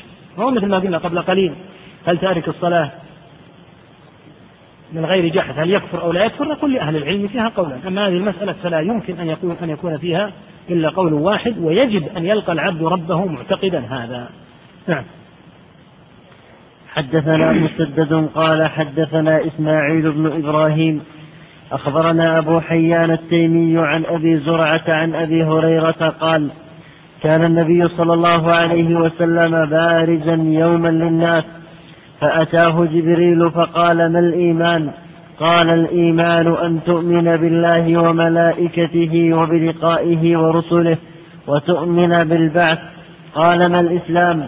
قال الإسلام أن تعبد الله ولا تشرك به وتقيم الصلاة وتؤدي الزكاة المفروضة وتصوم رمضان. وتؤدي الزكاة المفروضة وتصوم رمضان. قال ما الإحسان؟ قال أن تعبد الله كأنك تراه. فإن لم تكن تراه فإنه يراك. قال متى الساعة؟ قال ما المسؤول عنها بأعلم من السائل. وسأخبرك عن أشراطها. إذا ولدت الأمة ربها وإذا تطاول رعاة الإبل البهم في البنيان في خمس لا يعلمهن إلا الله. ثم تلا النبي صلى الله عليه وسلم إن الله عنده علم الساعة. ثم أدبر فقال ردوه فلم يروا شيئا فقال هذا جبريل جاء يعلم الناس دينهم قال أبو عبد الله جعل ذلك كله من الإيمان أبو عبد الله البخاري رحمه الله. أبو عبد الله نفس مصنف البخاري رحمه الله تعالى. النبي صلى الله عليه وسلم كان مرة بارزا للناس فأتاه جبريل لكن في غير صورته في هيئة رجل. جاء في الحديث الآخر في اللفظ الآخر بينما نحن جلوس عند رسول الله صلى الله عليه وسلم اطلع عليه عليه رجل رجل. فإنه رجل من الرجال من البشر. شديد سواد الشعر شديد بياض الثياب إلى آخر الحديث. فالحديث طويل. سأل النبي صلى الله عليه وسلم عن الإيمان. وسأله عن الإسلام في نفس الوقت وقلنا إن الإيمان والإسلام إذا اجتمعا صار لكل واحد منهما معنى. فأخبره عليه الصلاة والسلام عن أن أن الإيمان في هذا الموطن هو الأعمال الباطنة أن تؤمن بالله وملائكته وكتبه ورسله وتؤمن بالبعث. وفي اللفظ الآخر تؤمن بالله وملائكته وكتبه ورسله واليوم الآخر وتؤمن بالقدر. فقال ما الإسلام؟ قال أن تعبد الله ولا تشرك به. وذلك يعني لا إله إلا الله. هذا اللفظ يفسر معنى لا إله إلا الله. أن لا إله إلا الله معناها عبادة الله دون شريك لا معبود حق إلا الله. لأن في هذا اللفظ قال أن تعبد الله ولا تشرك به. وفي اللفظ الآخر قال لما سأله عن الإسلام قال أن تشهد أن لا إله إلا الله. معنى لا إله إلا الله أن تعبد الله ولا تشرك به. وتقيم الصلاة وتؤدي الزكاة المفروضة وتصوم رمضان. وفي اللفظ الآخر أيضا أنه ذكر الحج ولا شك أن الحج من ضمن هذه الأركان. فسأله عن الإحسان. فأخبره أن الإحسان أن تعبد الله كأنك ترى رب العالمين سبحانه وتعالى. كأنك ترى الله. إذا صليت كأنك تراه سبحانه وتعالى.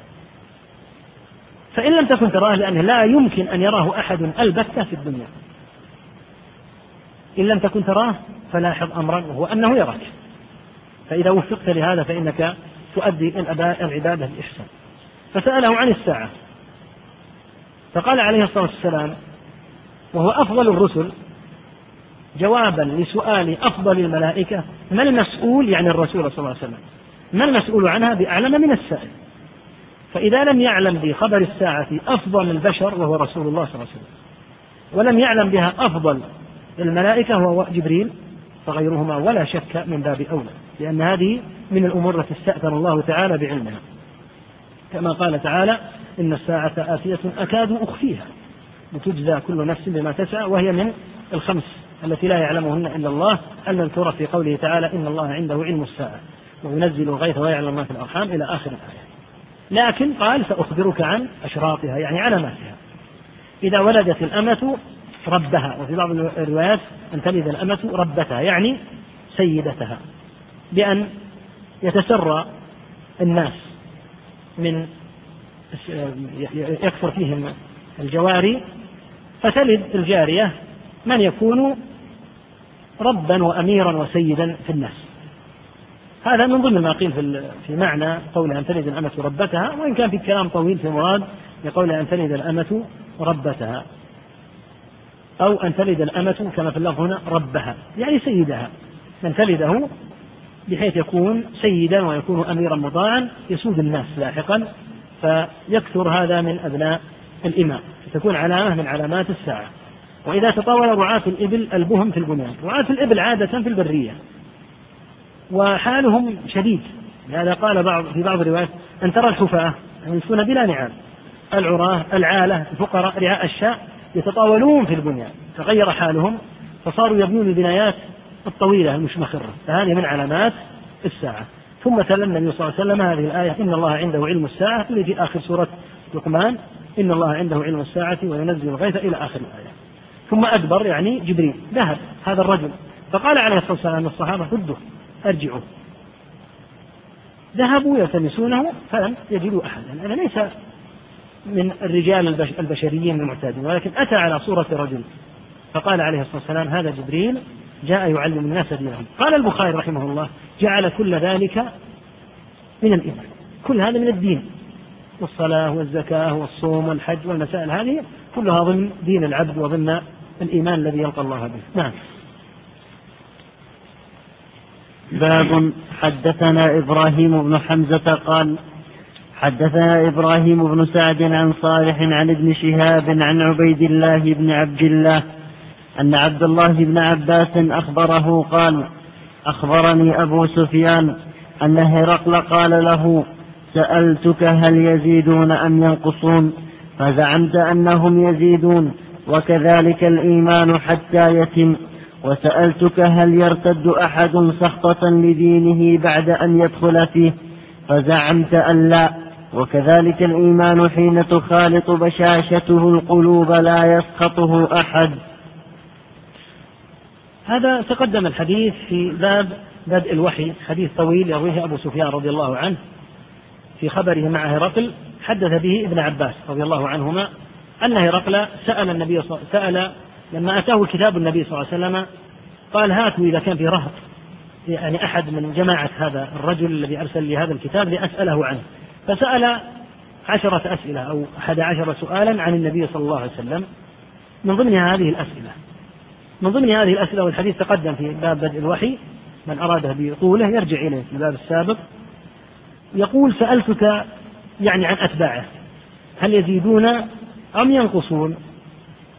فزعمت أنهم يزيدون. قلت إنهم يزيدون لأن أبا سفيان يقول لما سأله قال الذين يتبعون هذا النبي يتناقصون أو يزيدون؟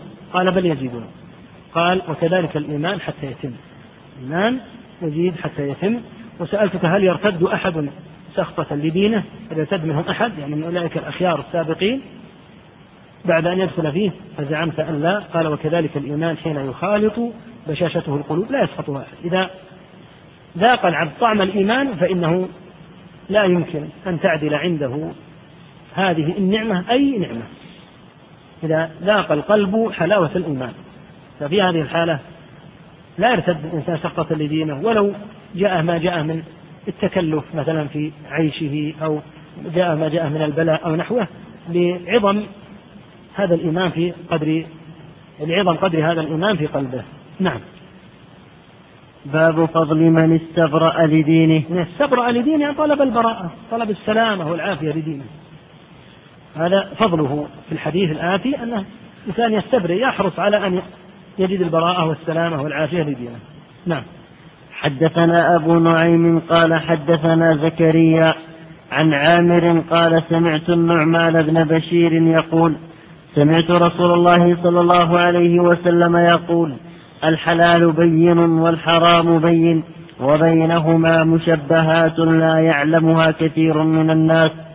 فمن اتقى فمن اتقى المشبهات استبرأ لدينه وعرضه ومن وقع في الشبهات كراع يرعى حول الحمى يوشك أن يواقعه. ألا وإن لكل ملك حمى ألا إن حمى الله في أرضه محارمه ألا وإن في الجسد مضغة. إذا صلحت صلح إذا صلحت صلح الجسد كله وإذا فسدت فسد الجسد كله ألا وهي القلب. نعم. هذا الحديث في بيان الورع الذي ينبغي أن يكون عليه العبد. لأنه إذا كان من الورعين الذين إذا اشتبهت عليهم المسائل تركوها فهذا من دلالة إيمانه. يقول صلى الله عليه وسلم الحلال بين. يعني واضح. مثل أكل الطعام الطيب. واضح ما يحتاجك تسأل عن أكل الخبز أو أكل التمر واضح. حلال. والحرام الجلي الواضح أيضا بين. كالسرقة والفواحش بينة واضحة. لكن بين الحلال وبين الحرام أمور تشتبه لا يعلمها كثير من الناس. لا يدري هل هي من الحلال فيقدم عليه أو من الحرام فيقدم عليه. ما الحل مع هذه الأمور المشتبهة؟ أن يتقيها العبد ويتركها. فمن اتقى المشبهات استبرأ لدينه وعرضه. صار في السلامة وعافية لدينه ولعرضه عند الناس. ومن وقع في الشبهات في اللفظ الآخر وقع في الحرام. لأن التساهل في هذه الأمور المشتبهة يجر الإنسان إلى أن يقع في الأمور المحرمة حرمة بينة. ثم ذكر النبي صلى الله عليه وسلم هذا المثال. قال كراع يرعى حول الحمى كانوا يحمون مثلا لإبل الصدقة قديما إبل الصدقة التي تكون للفقراء يأتون فيقول هذه المنطقة التي فيها الرعي هذه لا يدخل بها أحد. لا يدخل أحد فيها إبلة لأنها خاصة مثلا بإبل الصدقة. لماذا؟ لأن فائدتها تعود على الفقراء. لأن هذه الإبل إبل الزكاة التي يؤديها الأغنياء من أهل الزكاة أو من الأغنام. يحمون حمى فترعى فتكون لصالح الفقراء. أما الغني فعنده راعي اذهب يعني بعض المسافة ولديك راعي فتجد الكلاء غير هذه المنطقة. هذه المنطقة ترى محمية فتكون محمية لهذا الغرض. يقول عليه الصلاة والسلام مبينا أمر المشتبهات. يقول إن الراعي الذي يرعى حول الحمى الأمر المحمي المنهي عن دخوله يوشك أن يقع فيه يعني قريب منه. المحمي مثلا موضوع عليه علامات. ما أسرع ما يدخل بإبله أو بأغنامه إلى داخل هذا الأمر؟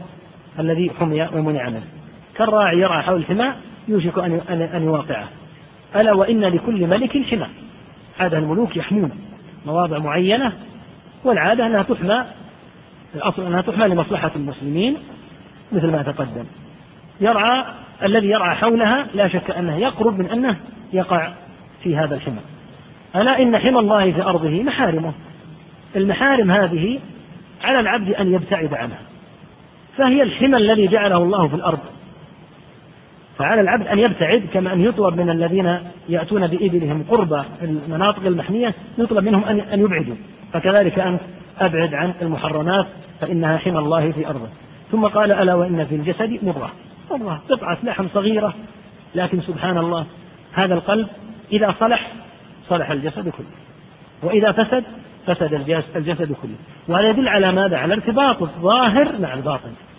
وعلى أن الإيمان يتعلق بالاعتقادات الباطنة ويتعلق أيضا بالأمور الظاهرة. فإن من فسد ظاهره وقال قلبي طيب إحنا لا نعلم عن قلبك لكن الذي ظهر لنا من فعلك بشهادتك الزور بشربك للخمور بسرقتك بإيذائك للناس أنك فاسد. وقلبك إلى الله عز وجل هذا الذي ظهر منك. لأنه إذا صلح الجسد صلح إذا صلح القلب صلح الجسد كله وإذا فسد القلب فسد الجسد كله. نعم. باب أداء الخمس من الإيمان.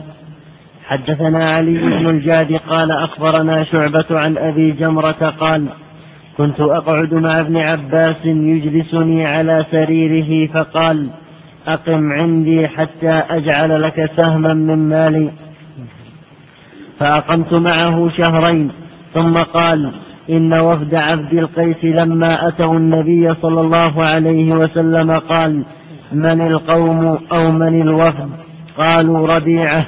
قال مرحبا بالقوم أو بالوفد غير خزايا ولا نداما فقالوا يا رسول الله إنا لا نستطيع أن نأتيك إلا في شهر الحرام وبيننا وبينك هذا الحي من كفار مضر. فمرنا بأمر فصل نخبر به من وراءنا وندخل به الجنة وسألوه عن الأشربة فأمرهم بأربع ونهاهم عن أربع أمرهم بالإيمان بالله وحده قال أتدرون ما الإيمان بالله وحده قالوا الله ورسوله أعلم قال شهادة أن لا إله إلا الله وأن محمدا رسول الله وإقام الصلاة وإيتاء الزكاة وصيام رمضان وأن تعطوا من المغنم الخمس ونهاهم عن أربع عن الحنتم والدباء والنقير والمزفت وربما قال المقير وقال احفظوهن وأخبروا بهن من وراءكم. هذا الحديث من أشهر أحاديث الإيمان. وهو من أظهر حجج أهل السنة على أن الإيمان على أن الأعمال داخلة في الإيمان. قال رحمه الله باب أداء الخمس من الإيمان. الخمس يعني الخمس الذي يكون في المغانم. قال تعالى واعلموا أن ما غنمتم من شيء يعني ما تغنمونه من الكفار عند القتال فأن لله خمسه وللرسول ولذي القربى واليتامى والمساكين وابن السبيل. الغنيمة تقسم هكذا أربعة الأخماس للمقاتلين والخمس يقسم هذه القسمة لله ولرسوله إلى آخره. ذي القربى اليتامى المساكين ابن السبيل. فعليهم أن يؤدوا الخمس. أداء الخمس من الإيمان. أداء الخمس ماذا يعد؟ عمل. يعد عملا من الأعمال. فجعله من الإيمان. جاء هذا الوفد. وهم في شرق الجزيرة وفد عبد القيس رضي الله عنهم فرحب بهم عليه الصلاة والسلام. مرحبا بالوفد. في هذا مشروعية الترحيب بالوافد. غير خزايا ولا ندامة لأنهم دخلوا الإيمان طوعا رضي الله عنهم. فسألوا النبي صلى الله عليه وسلم قالوا لا نستطيع أن نصلك وأخبرهم أنهم ربيعة. قبيلة من قبائل العرب الكبار وهم في الحقيقة جزء من ربيعة. ففيه التعبير عن البعض بالكل. يصلح أن تقول إني من أي القبائل فتذكر قبيلتك الكبرى. ولا تقصد أن كل القبيلة أنت ومن معك ولكن أنت تنتسب إلى هذه القبيلة. قالوا إنا لا نستطيع أن نصلك إلا في الشهر في شهر حرام. وذلك لأن هناك كفارا بينهم وبين هؤلاء المسلمين القتال. فإذا جاء الشهر الحرام الأشهر الحرم كفوا عن القتال فاستطاعوا أن يصلوا إلى النبي صلى الله عليه وسلم. وبيننا وبينك الكفار من قبيلة مضر. قبيلة أيضا من قبائل الكبار تضم عددا غفيرا من الأفخاذ فنريد أن تأمرنا بأمر فصل. نخبر به من وراءنا ويكون غرضنا أن ندخل الجنة. تخبرنا بشيء نعمله حتى ندخل به الجنة. يعني هذا الوفد الآتي من هذه المسافة يريد هذا. وهذا فيه مثل ما تقدم أهمية أن يحرص المؤمن على دينه وأن يحرص كيف السلامة لنفسه وما الذي يقربه من الله ويدخله الجنة وما الذي يبعده عن الله ويورده النار. فأخبرهم عليه الصلاة والسلام بحقيقة الأمر أمرهم بأربعة أمور ونهاهم عن أربعة. قال آمركم بالإيمان بالله. ثم قال أتدرون ما الإيمان بالله؟ في رواية في كتاب الصلاة يقول ابن عباس رضي الله عنهما قال أمرهم بالإيمان. يقول ابن عباس ثم فسرها لهم. يعني فسر الإيمان لهم. بما فسر النبي صلى الله عليه وسلم الإيمان هنا؟ فسره بشهادة أن لا إله إلا الله وأن محمدا رسول الله وبإقام الصلاة وبإيتاء الزكاة وبصيام رمضان وبأداء الخمس من المغانم. ولا شك ولا ريب أن هذه الصلاة الزكاة الصيام أداء الخمس لا شك أنها أعمال. فدل على أن العمل بلا ريب من الإيمان. وهذا من أنص وأقوى الأدلة على دخول الأعمال في الإيمان. لأنه يقول آمركم بالإيمان بالله. ثم قال لهم عليه الصلاة والسلام من العناية والحرص على أن يفهموا المراد أتدرون ما الإيمان بالله وحده؟ تعرف كيف تحقق الإيمان بالله وحده؟ بهذا الأسلوب تشهد أن لا إله إلا الله وأن محمد رسول الله تقيم الصلاة تصوم رمضان تؤدي الزكاة وتؤدي الخمس من المغنم. ونهاهم عن أربع. هذه الأربع هي مجموعة من آه، الأواني. نهاهم عن الحمثم نوع من جرة من الجرار ونهاهم عن الدباء الذي يؤخذ من القرع. المعروف كانوا يأتون إلى الدباء اللي هو المسمى بالقرع فيستفيدون من غلافه الخارجي بعد أن يأخذوا اللب الداخلي فيه فيجعلونه مثابة الجرة. وأيضا نهاهم عن النقير. شيء ينقر نقرا فيكون كأن يؤخذ من الأشجار فيما أتذكر فينقرونه من هذا من الشجر فيكون على هيئة الإناء. ونهاهم عن المزفت الذي يستخدم فيه الزفت بحيث أنهم إذا استخدموا ما ينتبذ من التمر ونحوه. في مثل هذه الجرار فمن طبيعة هذه الجرار أنها يمكن أن يشتد السائل هذا فيها فيكون خمرا. فنهاهم عنها. هذا السبب في نهيهم عنها. وهذا كان في أول الإسلام. في أول الأمر. ثم إنه رخص في هذه الجرار. قال ولا تشربوا مسكرا. يلاحظ المسلم ألا يشرب في مسكر وإذا استخدم هذه الأواني ولاحظ أمر الخمر حتى لا ينقلب. السائل الذي فيها من نبيذ التمر ونحوه لا ينقلب إلى خمر إذا لاحظ هذا فله أن ينتبذ في أي وعاء في الحنتم في الدباء في المزفت لكن يلاحظ أن لا يشتد لأنه إذا اشتد من طبيعة هذه الأواني كلها أن لا سيما في وقت الحرارة يشتد فيها ما ينتبذ من آه، الماء الذي ينبذ فيه التمر فينقلب إلى خمر. فإذا لاحظ هذا فله أن يستخدم هذه الأواني. ثم قال احفظوهن يعني أنتم وأخبروا بهن من وراءكم. هذا فيه تبليغ العلم. نعم. باب ما جاء أن الأعمال بالنية والحسبة ولكل امرئ ما نوى. فدخل فيه الإيمان والوضوء والصلاة والزكاة والحج والصوم والأحكام. نعم. الأعمال كلها حسب نية العبد. الأعمال بالنية حسب نية العبد حسب احتسابه. كل عمل يعمله. فإذا احتسبه وجده إذا كان مما شرع له. فيدخل في هذا ماذا؟ يدخل الإيمان. يدخل في هذا الوضوء مثلا وعمل. يدخل في هذا الصلاة الزكاة الحج الصوم جميع الأحكام. وجميع الأحكام يدخل فيها. الأحكام التي تفعل فعلا والأحكام التي تترك. كتركك للزنا تركك للغش تركك للكذب تركك للاختلاس تركك للسرقة هذا عبادة من العبادات. إذا تركتها لله تبارك وتعالى فهذه عبادة. مثل ما أنك إذا صليت إذا طفت بالبيت إذا أديت الزكاة فهذه أعمال عبادة وتلك التروك من العبادة. فيدخل هذا كله بحسب كون الإنسان ينوي بهذا النية الطيبة المراد بها التقرب إلى الله. نعم. وقال الله تعالى قل كل يعمل على شاكلته على نيته. نعم. الناس يعملون ومقاصدهم متفاوتة. فهذا يعمل للدنيا وهذا يعمل لأجل الله تعالى. قال تعالى قل كل يعمل على شاكلته. وستكون العاقبة.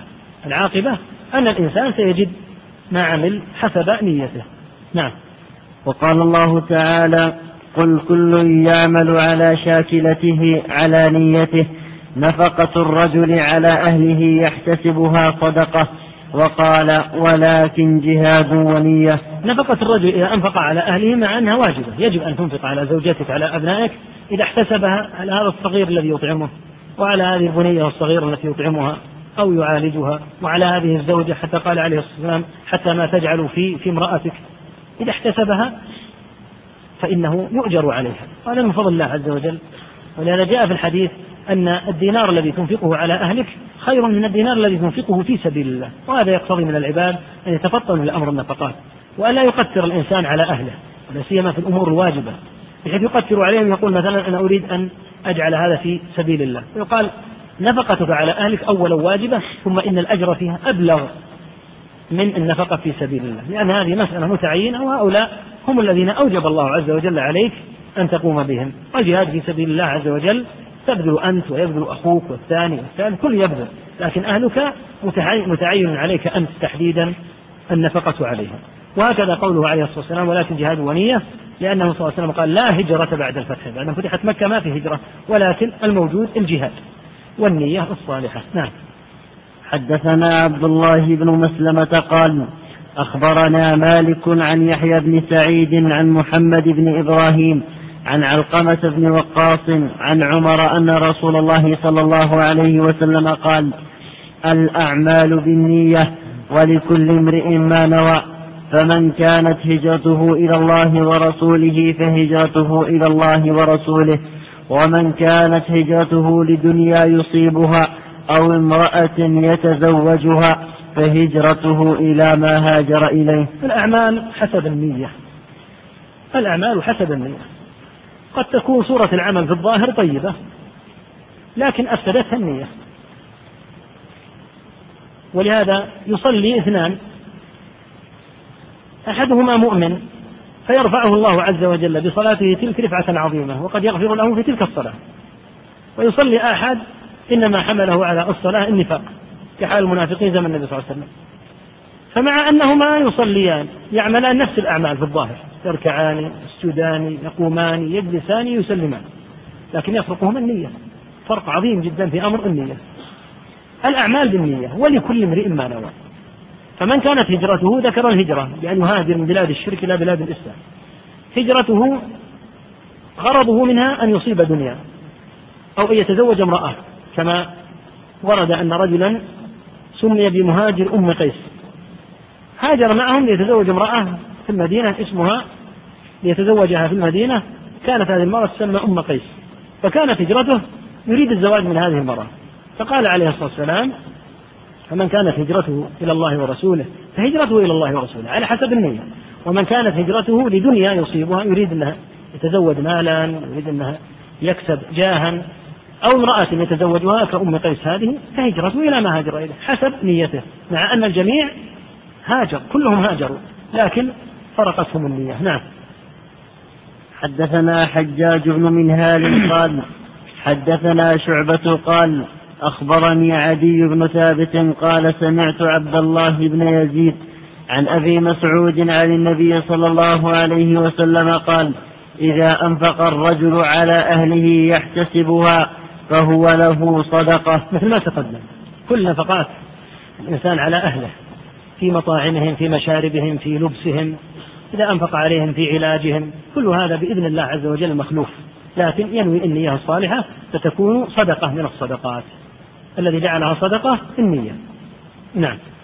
حدثنا الحكم بن نافع قال أخبرنا شعيب عن الزهري قال حدثني عامر بن سعد عن سعد بن أبي وقاص أنه أخبره أن رسول الله صلى الله عليه وسلم قال إنك لن تنفق نفقة تبتغي بها وجه الله إلا أجرت عليها حتى ما تجعل في في امرأتك.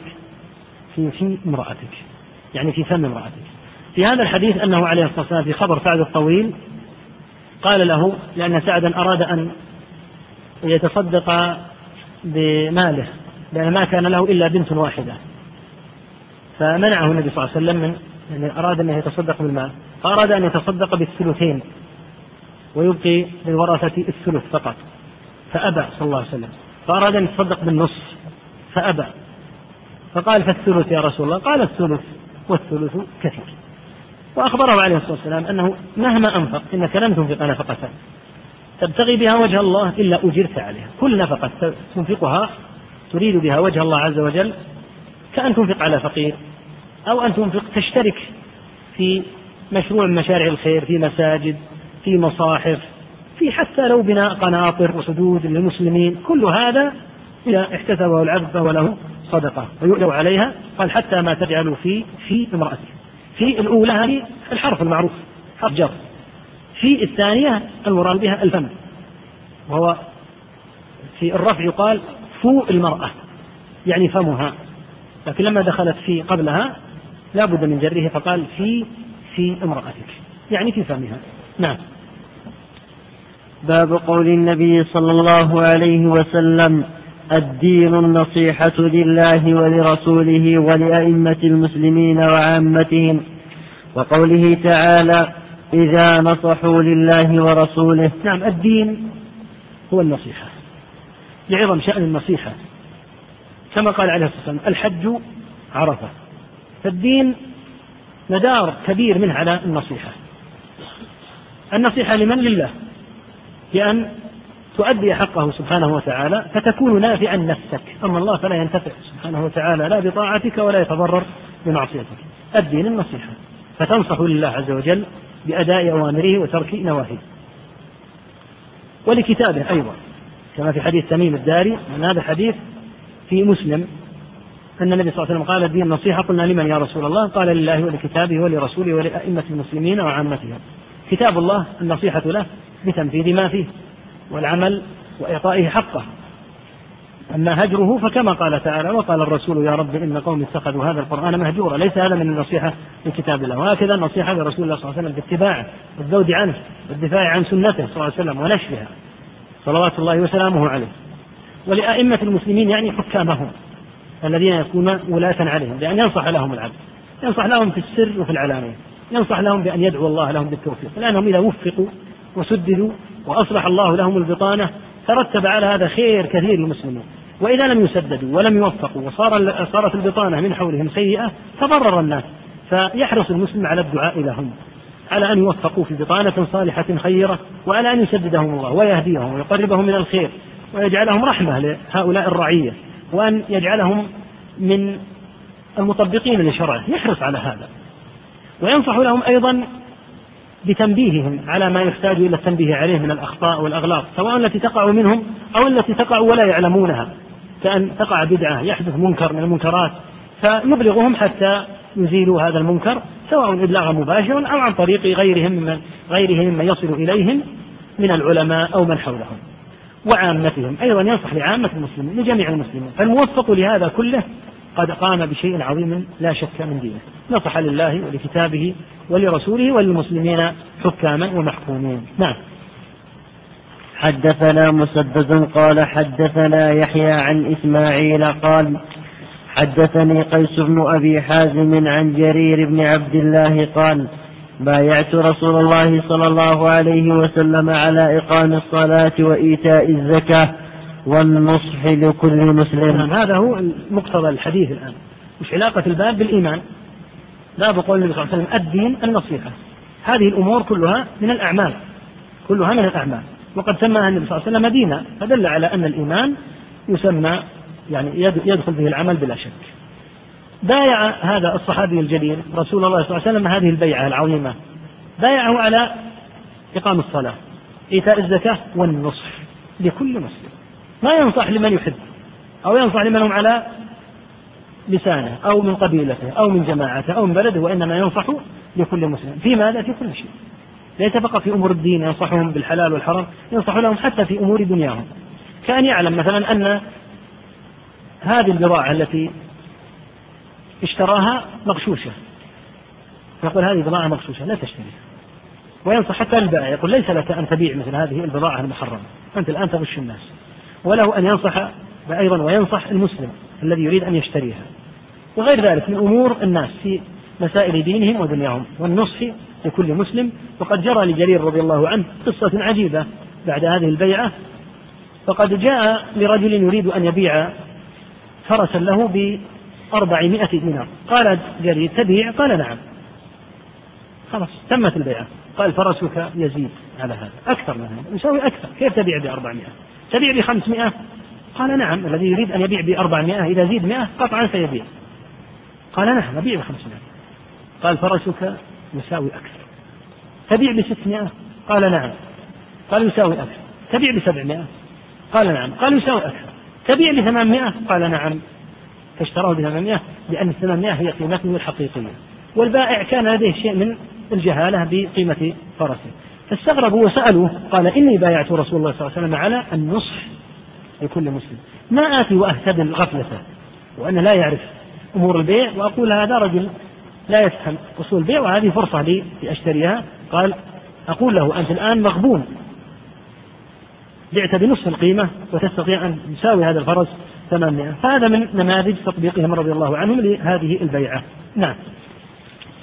حدثنا أبو النعمان قال حدثنا أبو عوانة عن زياد بن علاقة قال سمعت جرير بن عبد الله يقول يوم مات المغيرة بن شعبة قام فحمد الله قام فحمد الله وأثنى عليه وقال عليكم باتقاء الله وحده لا شريك له. والوقار والسكينة حتى يأتيكم أمير فإنما يأتيكم الآن. ثم قال استعفوا لأميركم فإنه كان يحب العفو.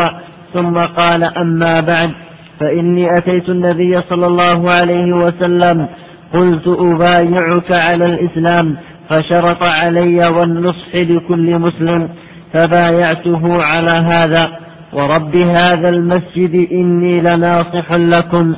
ثم استغفر ونزل. المغيرة بن شعبة كان أميرا رضي الله عنه فمات. فلما مات ووقت وفاة الأمير أو الحاكم قد يكون فيه اضطراب أو نحوه فأراد أن يثبت الناس لأن الواجب على المسلمين أن لا يكونوا أهل فوضى. إذا مات الحكام فيهم صار فيه هيجان وفيه فوضى وصار فيه اضطرابات. هذا لا يحل أن يترتب عليه سفك الدماء ويترتب عليه انتهاك. الأموال والتعرض للأعراض وزوال الأمن وهذا لا لا يليق بتاتا بالمسلم هذا لا يليق إلا بأهل الفوضى من أهل الكفر والهمج لكن المسلم لا يحل له هذا ولا يجوز أن يكون سببا في أي نوع من أنواع الفوضى بمجرد أن يتوفى أمير أو حاكم. فنصح لهم رضي الله عنه وأرضاه نصح لهم وخطب هذه الخطبة. قال عليكم باتقاء الله اتقوا الله عز وجل وراقبوه سبحانه وتعالى وعليكم بالوقار والسكينة عليكم بالهدوء. سيأتيكم أمير. يعني بدل من هذا الأمير فإنما يأتيكم الآن سيبعث لكم أمير بدله من قبل الخليفة. ثم قال استعفوا لأميركم فإنه كان يحب العفو. يعني المغيرة رضي الله عنه يقول سلوا الله له العفو. فإنه كان رجلا أثناء إمارته يحب العفو يحب الصف عن الناس لا يحب الاستعجال في عقوبتهم يحاول أن يعفو عنهم. يقول فادعوا الله الذي بيده سبحانه وتعالى الرحمة أن يعفو عنه كما كان يحب العفو عنكم. ثم قال أما بعد فإني بايعت رسول الله صلى الله عليه وسلم. أتيت النبي صلى الله عليه وسلم فقلت أبايعك على الإسلام فشرط علي شرطا وهو النصح لكل مسلم. يقول يعني هذا السبب الذي جعلني أخطب هذه الخطبة أني أنصحكم أن تهدأوا وأن تسكنوا وأن تتقوا الله عز وجل. ثم قال فبايعته على هذا على هذا الشرط. ورب هذا المسجد يعني يحلف بالله رب المسجد إني لناصح لكم. ثم استغفر ونزل رضي الله تعالى عنه. وبذلك ولله الحمد. تم شرح كتاب الإيمان. نسأل الله بأسمائه وصفاته أن يجزل لهذا الإمام الجليل ولأئمة السنة آه، مثوبة ويغفر لهم ويرحمهم. والله تعالى أعلم. وصلى الله وسلم على نبينا محمد. يقول السائل نرى اختلافا بين المسلمين في صوم رمضان. هل تعتبر إذا رأى الهلال في السعودية نصوم؟ علما أن بينه وبين السعودية فارق ثلاث ساعات. الصوم يكون من خلال الرؤية الشرعية لا من خلال الحساب. ويرجح كثير من أهل العلم أن المطالع تختلف. فإذا رؤي من خلال المطلع ورؤية الهلال نفسه لا بالحساب فيمكن أن يصوم أهل البلد قبل أهل البلد ما في إشكال. كما حدث هذا زمن معاوية رضي الله عنه صام أهل الشام قبل أهل أهل مكة. يمكن يتصور هذا لأن مطلع الشام غير مطلع مكة. ذكر يعني توجيه البخاري للفرق بين الإسلام والإيمان تقدم هذا أكثر من مرة أخي يسأل هل تحبط جميع الأعمال الصالحة السابقة أم ذلك العمل الذي وقع فيه فقط. الذي يحبط جميع الأعمال هو الكفر عياذا بالله. إذا كفر الإنسان أو أشرك الشرك الأكبر حبطت جميع الأعمال. أما الرياء يحبط العمل الذي قارنه.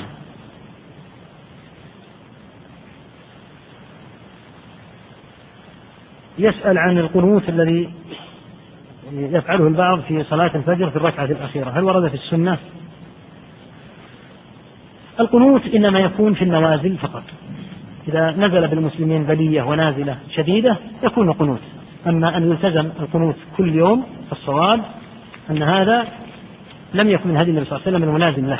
وإنما كان صلى الله عليه وسلم يقنت في حال النوازل كما قنت صلى الله عليه وسلم آه، لما وقع ما وقع في أحد عليه الصلاة والسلام وقنت على لما قتل سبعون من أصحابه يدعو على رعل وذكوان ذكوان ونحوهم وعصية لكنه لم يكن يلتزم دائما صلى الله عليه وسلم أن يقنت هذا الصواب. ولهذا قال نسيت من هو من الصحابة لما سئل عنه. قال لما سأله ابنه قال أي بني محدث أي بني محدث. يقول من كان لديه انحناء في عموده الفقري لا يستطيع أن يجعل ظهره مستويا في الركوع فما حكم صلاة؟ الصلاة مجزئة. صلي على حسب ما يقدر عليه. قال تعالى لا يكلف الله نفسا إلا وسعها. يسأل عن كراهة أحمد لبعض القراءات بسبب ما فيها من المدود الزائدة.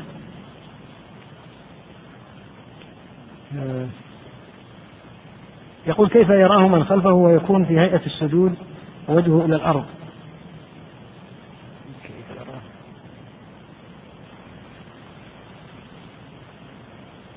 ما هو واضح يا أخي السؤال؟ خط غير واضح.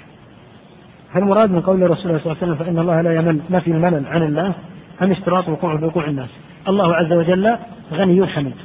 فإذا أظهر هذا المتعبد أظهر الملالة فالله عز وجل غني عنه. والله عز وجل غني عن هذا وعن هذه العبادة التي صار يمل منها فيمل الله منه عز وجل. يقول كنت أتاجر في السيارات المستعملة في المعارض ولما رأيت ما فيها من الغش عاهدت الله ألا أتاجر فيها ثم رجعت أتاجر ثم تركت. فماذا علي؟ لا تترك يا أخي التجارة لأجل أن فيها غشا. كان الناس يغشون فأنت تاجر وكن نموذجا طيبا أنت لا تغش فإذا خرجت أنت وأمثالك من الصالحين الذين لا يريدون الغش تسوء الأمور تزداد تفاقما بل ابقى وبيع البيع المباح وكن يعني داعية خير في وسط هؤلاء البائعين ما المراد بتارك الصلاة؟ هل الذي لا يصليها بتاتا أم الذي يصلي بعضها ويترك بعضها أو لا يصليها حتى يخرج وقتها؟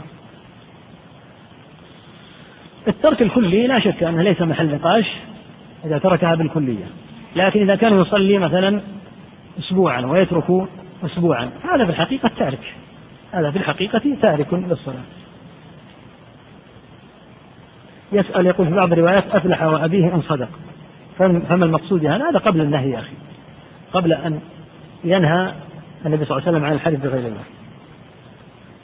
يقول من القائل لأن أبيت نائما وأصبح نادما بالدال أصبح نادما أحب إلي مطرف بن عبد الله الشخير من التابعين رضي الله عنه.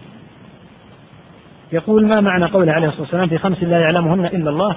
هي المذكورة في قوله تعالى وعنده مفاتح الغيب لا يعلمها إلا هو ويعلم ما هي المذكورة في قوله تعالى في آخر سورة لقمان إن الله عنده علم الساعة وينزل الغيث ويعلم ما في الأرحام وما تدري نفس ماذا تكسب غدا وما تدري نفس بأي أرض تموت هذه الخمس. بعض الأسئلة تكون غير غير واضحة الخط إذا كثرت الجنائز في الصلاة الواحدة هل لي بكل جنازة قيراط أو يكون حكمها حكم الجنازة الواحدة؟ يرجى إن شاء الله يرجى أن يكون لكل واحدة قيراط إن شاء الله تعالى. يقول لا إلا أن تتطوع هل الاستثناء هنا منقطع أم أنه متصل؟ لا يعني لا يجب عليك شيء من هذه سوى هذه الفرائض إلا أن تقوم أنت بالتطوع. رجل كان من الكفار قال أريد أن أسلم. فقالوا له اغتسل ثم اذهب إلى المركز الإسلامي ليقتنوك الشهادة. وفي أثناء طريقه إلى المركز حدث له حادث فمات. فماذا يفعل في حقه؟ هذا خطأ. إذا أتى أحد يسلم ما ترسل له أحد. تشهد الآن. يحدث مثل هذا. يحدث أنه يموت. ولهذا ذم أهل العلم صنيعا فعله بعض الناس. أراد أن يسلم اثنان من النصارى زمن عبد الله بن المبارك. فلما أراد أن يسلما قال بعض الناس انتظر انتظر لا تسلما حتى يقدم ابن المبارك من الحج. فإذا قدم فأسلم على يديه. فمات أحدهما قبل أن يقدم ابن المبارك خطأ عظيم. الذي يريد أن يسلم يسلم الآن. قد يتوفى فورا.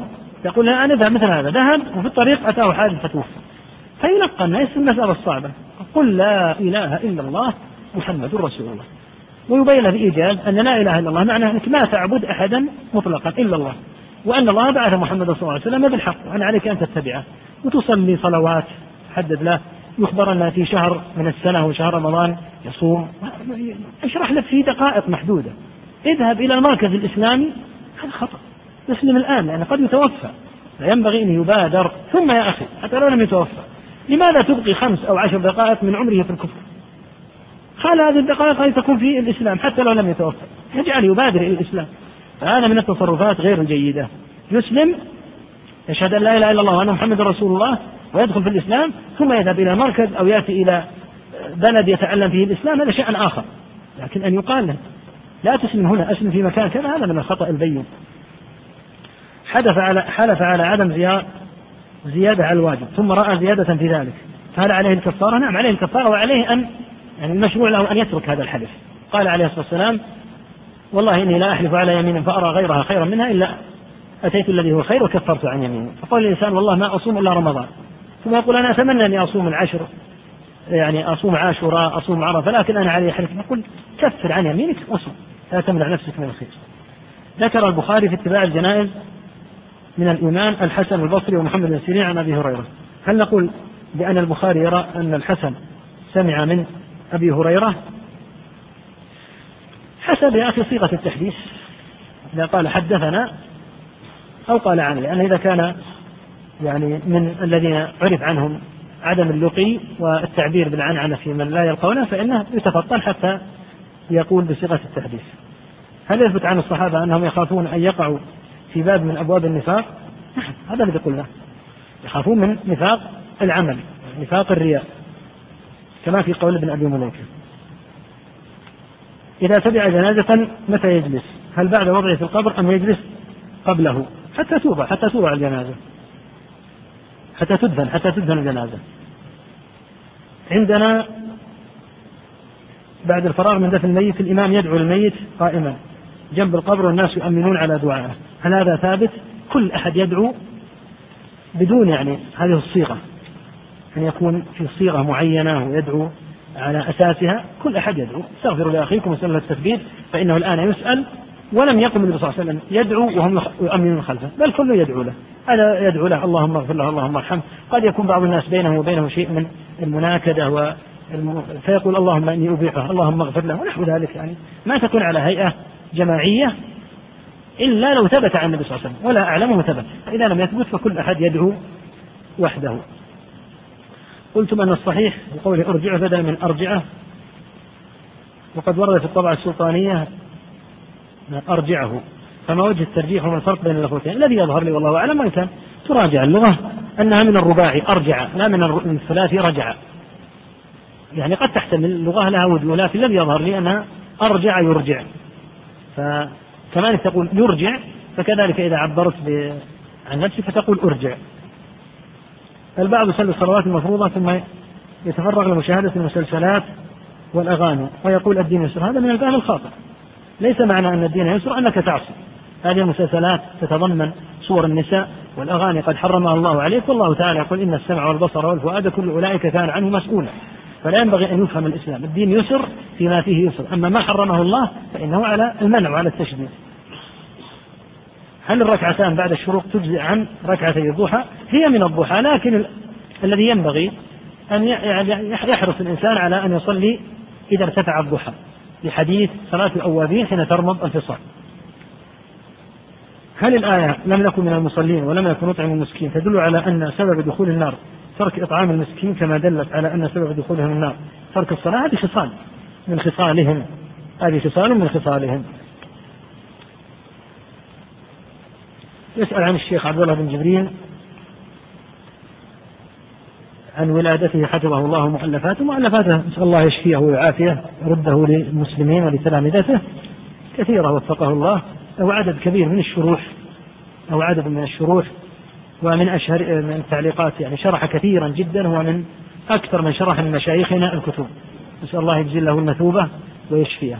فشرح مثل كتاب التوحيد والأصول الثلاثة والقواعد الأربع وشرح شروحا مطولة بعضها شرح مطول جدا مثل تعليقاته الموفقة على آه، شرح الزركشي وبلغ فيه المجلد الرابع نسأل الله أن ييسر له الشفاء وإتمامه وشرح حفظه الله مؤلفات كثيرة استفدنا منها نسأل الله أن يغفر له ويجزاه عنا خير الجزاء. هل يجوز أن يقال بعد دفن الميت اسألوا الثبات؟ من باب إن كان مقصود أنه يعني تنبه الناس تقول يا أخوانا اسألوا لأخيكم الثبات لكن إذا رأيتهم يدعون فهم الآن يسأل له الثبات يسأل هل من قال لا إله إلا الله دون محمد رسول الله يصح إسلامه؟ لا. كيف يصح إسلامه؟ لا يمكن أن يصح إسلامه إلا إذا شهد أن محمدا رسول الله. أما لو قال لا إله إلا الله فقط فإنه لا يصح إسلامه. هل ورد الدليل من الشرع على أن الإيمان يتم بهذا اللفظ؟ كما نطق هرقل أفيدونا ويتحدث عما يعني يعلم أن الإيمان عادة هذا الذي يحدث. أن الصحابي مثلا يأتي فيسلم فيكون إسلامه في البداية يعني قال بعضهم ليس كلهم طبعا قد يسلم الواحد منهم لأن النبي صلى الله عليه وسلم يتألفه بالمال. ثم ما يلبث أن يكون الإيمان أحب إليه من ماله وولده. فيؤلفهم النبي صلى الله عليه وسلم فيدخل الإيمان في قلوبهم شيئا فشيئا ويزداد إيمانهم بالتدريج.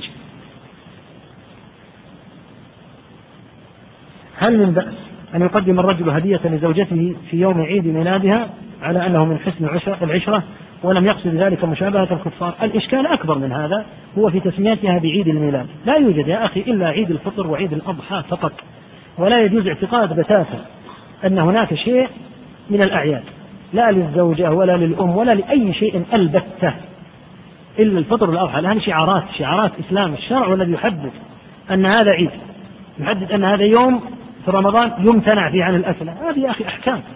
فجعل الناس ما يسمونه بعيد ميلاد أو غيره. كل هذا منكر. وكل هذا للأسف الشديد مما استخدمه المسلمون من النصارى ولا سيما من الغربيين في هذه الأزمة. وما كانت هذه الأمور معروفة عند المسلمين في السابق أصلا. يقول ما الدليل على أن تارك الوتر ليس بفاسق؟ الحديث. لما قال الصحابي الجليل هذا هل علي غيرها؟ ما أوجب الله؟ قال لا إلا أن تتطوع. فكيف نقول إنه فاسق؟ صحيح لا يفسق إن شاء الله تعالى. يسأل عن أهم المراجع لشرح كتاب الإيمان. يعني يعرف بالشروح ولا سيما بالذات في موضوع كتاب الإيمان. شرح ابن رجب رحمه الله تعالى على على الكتاب.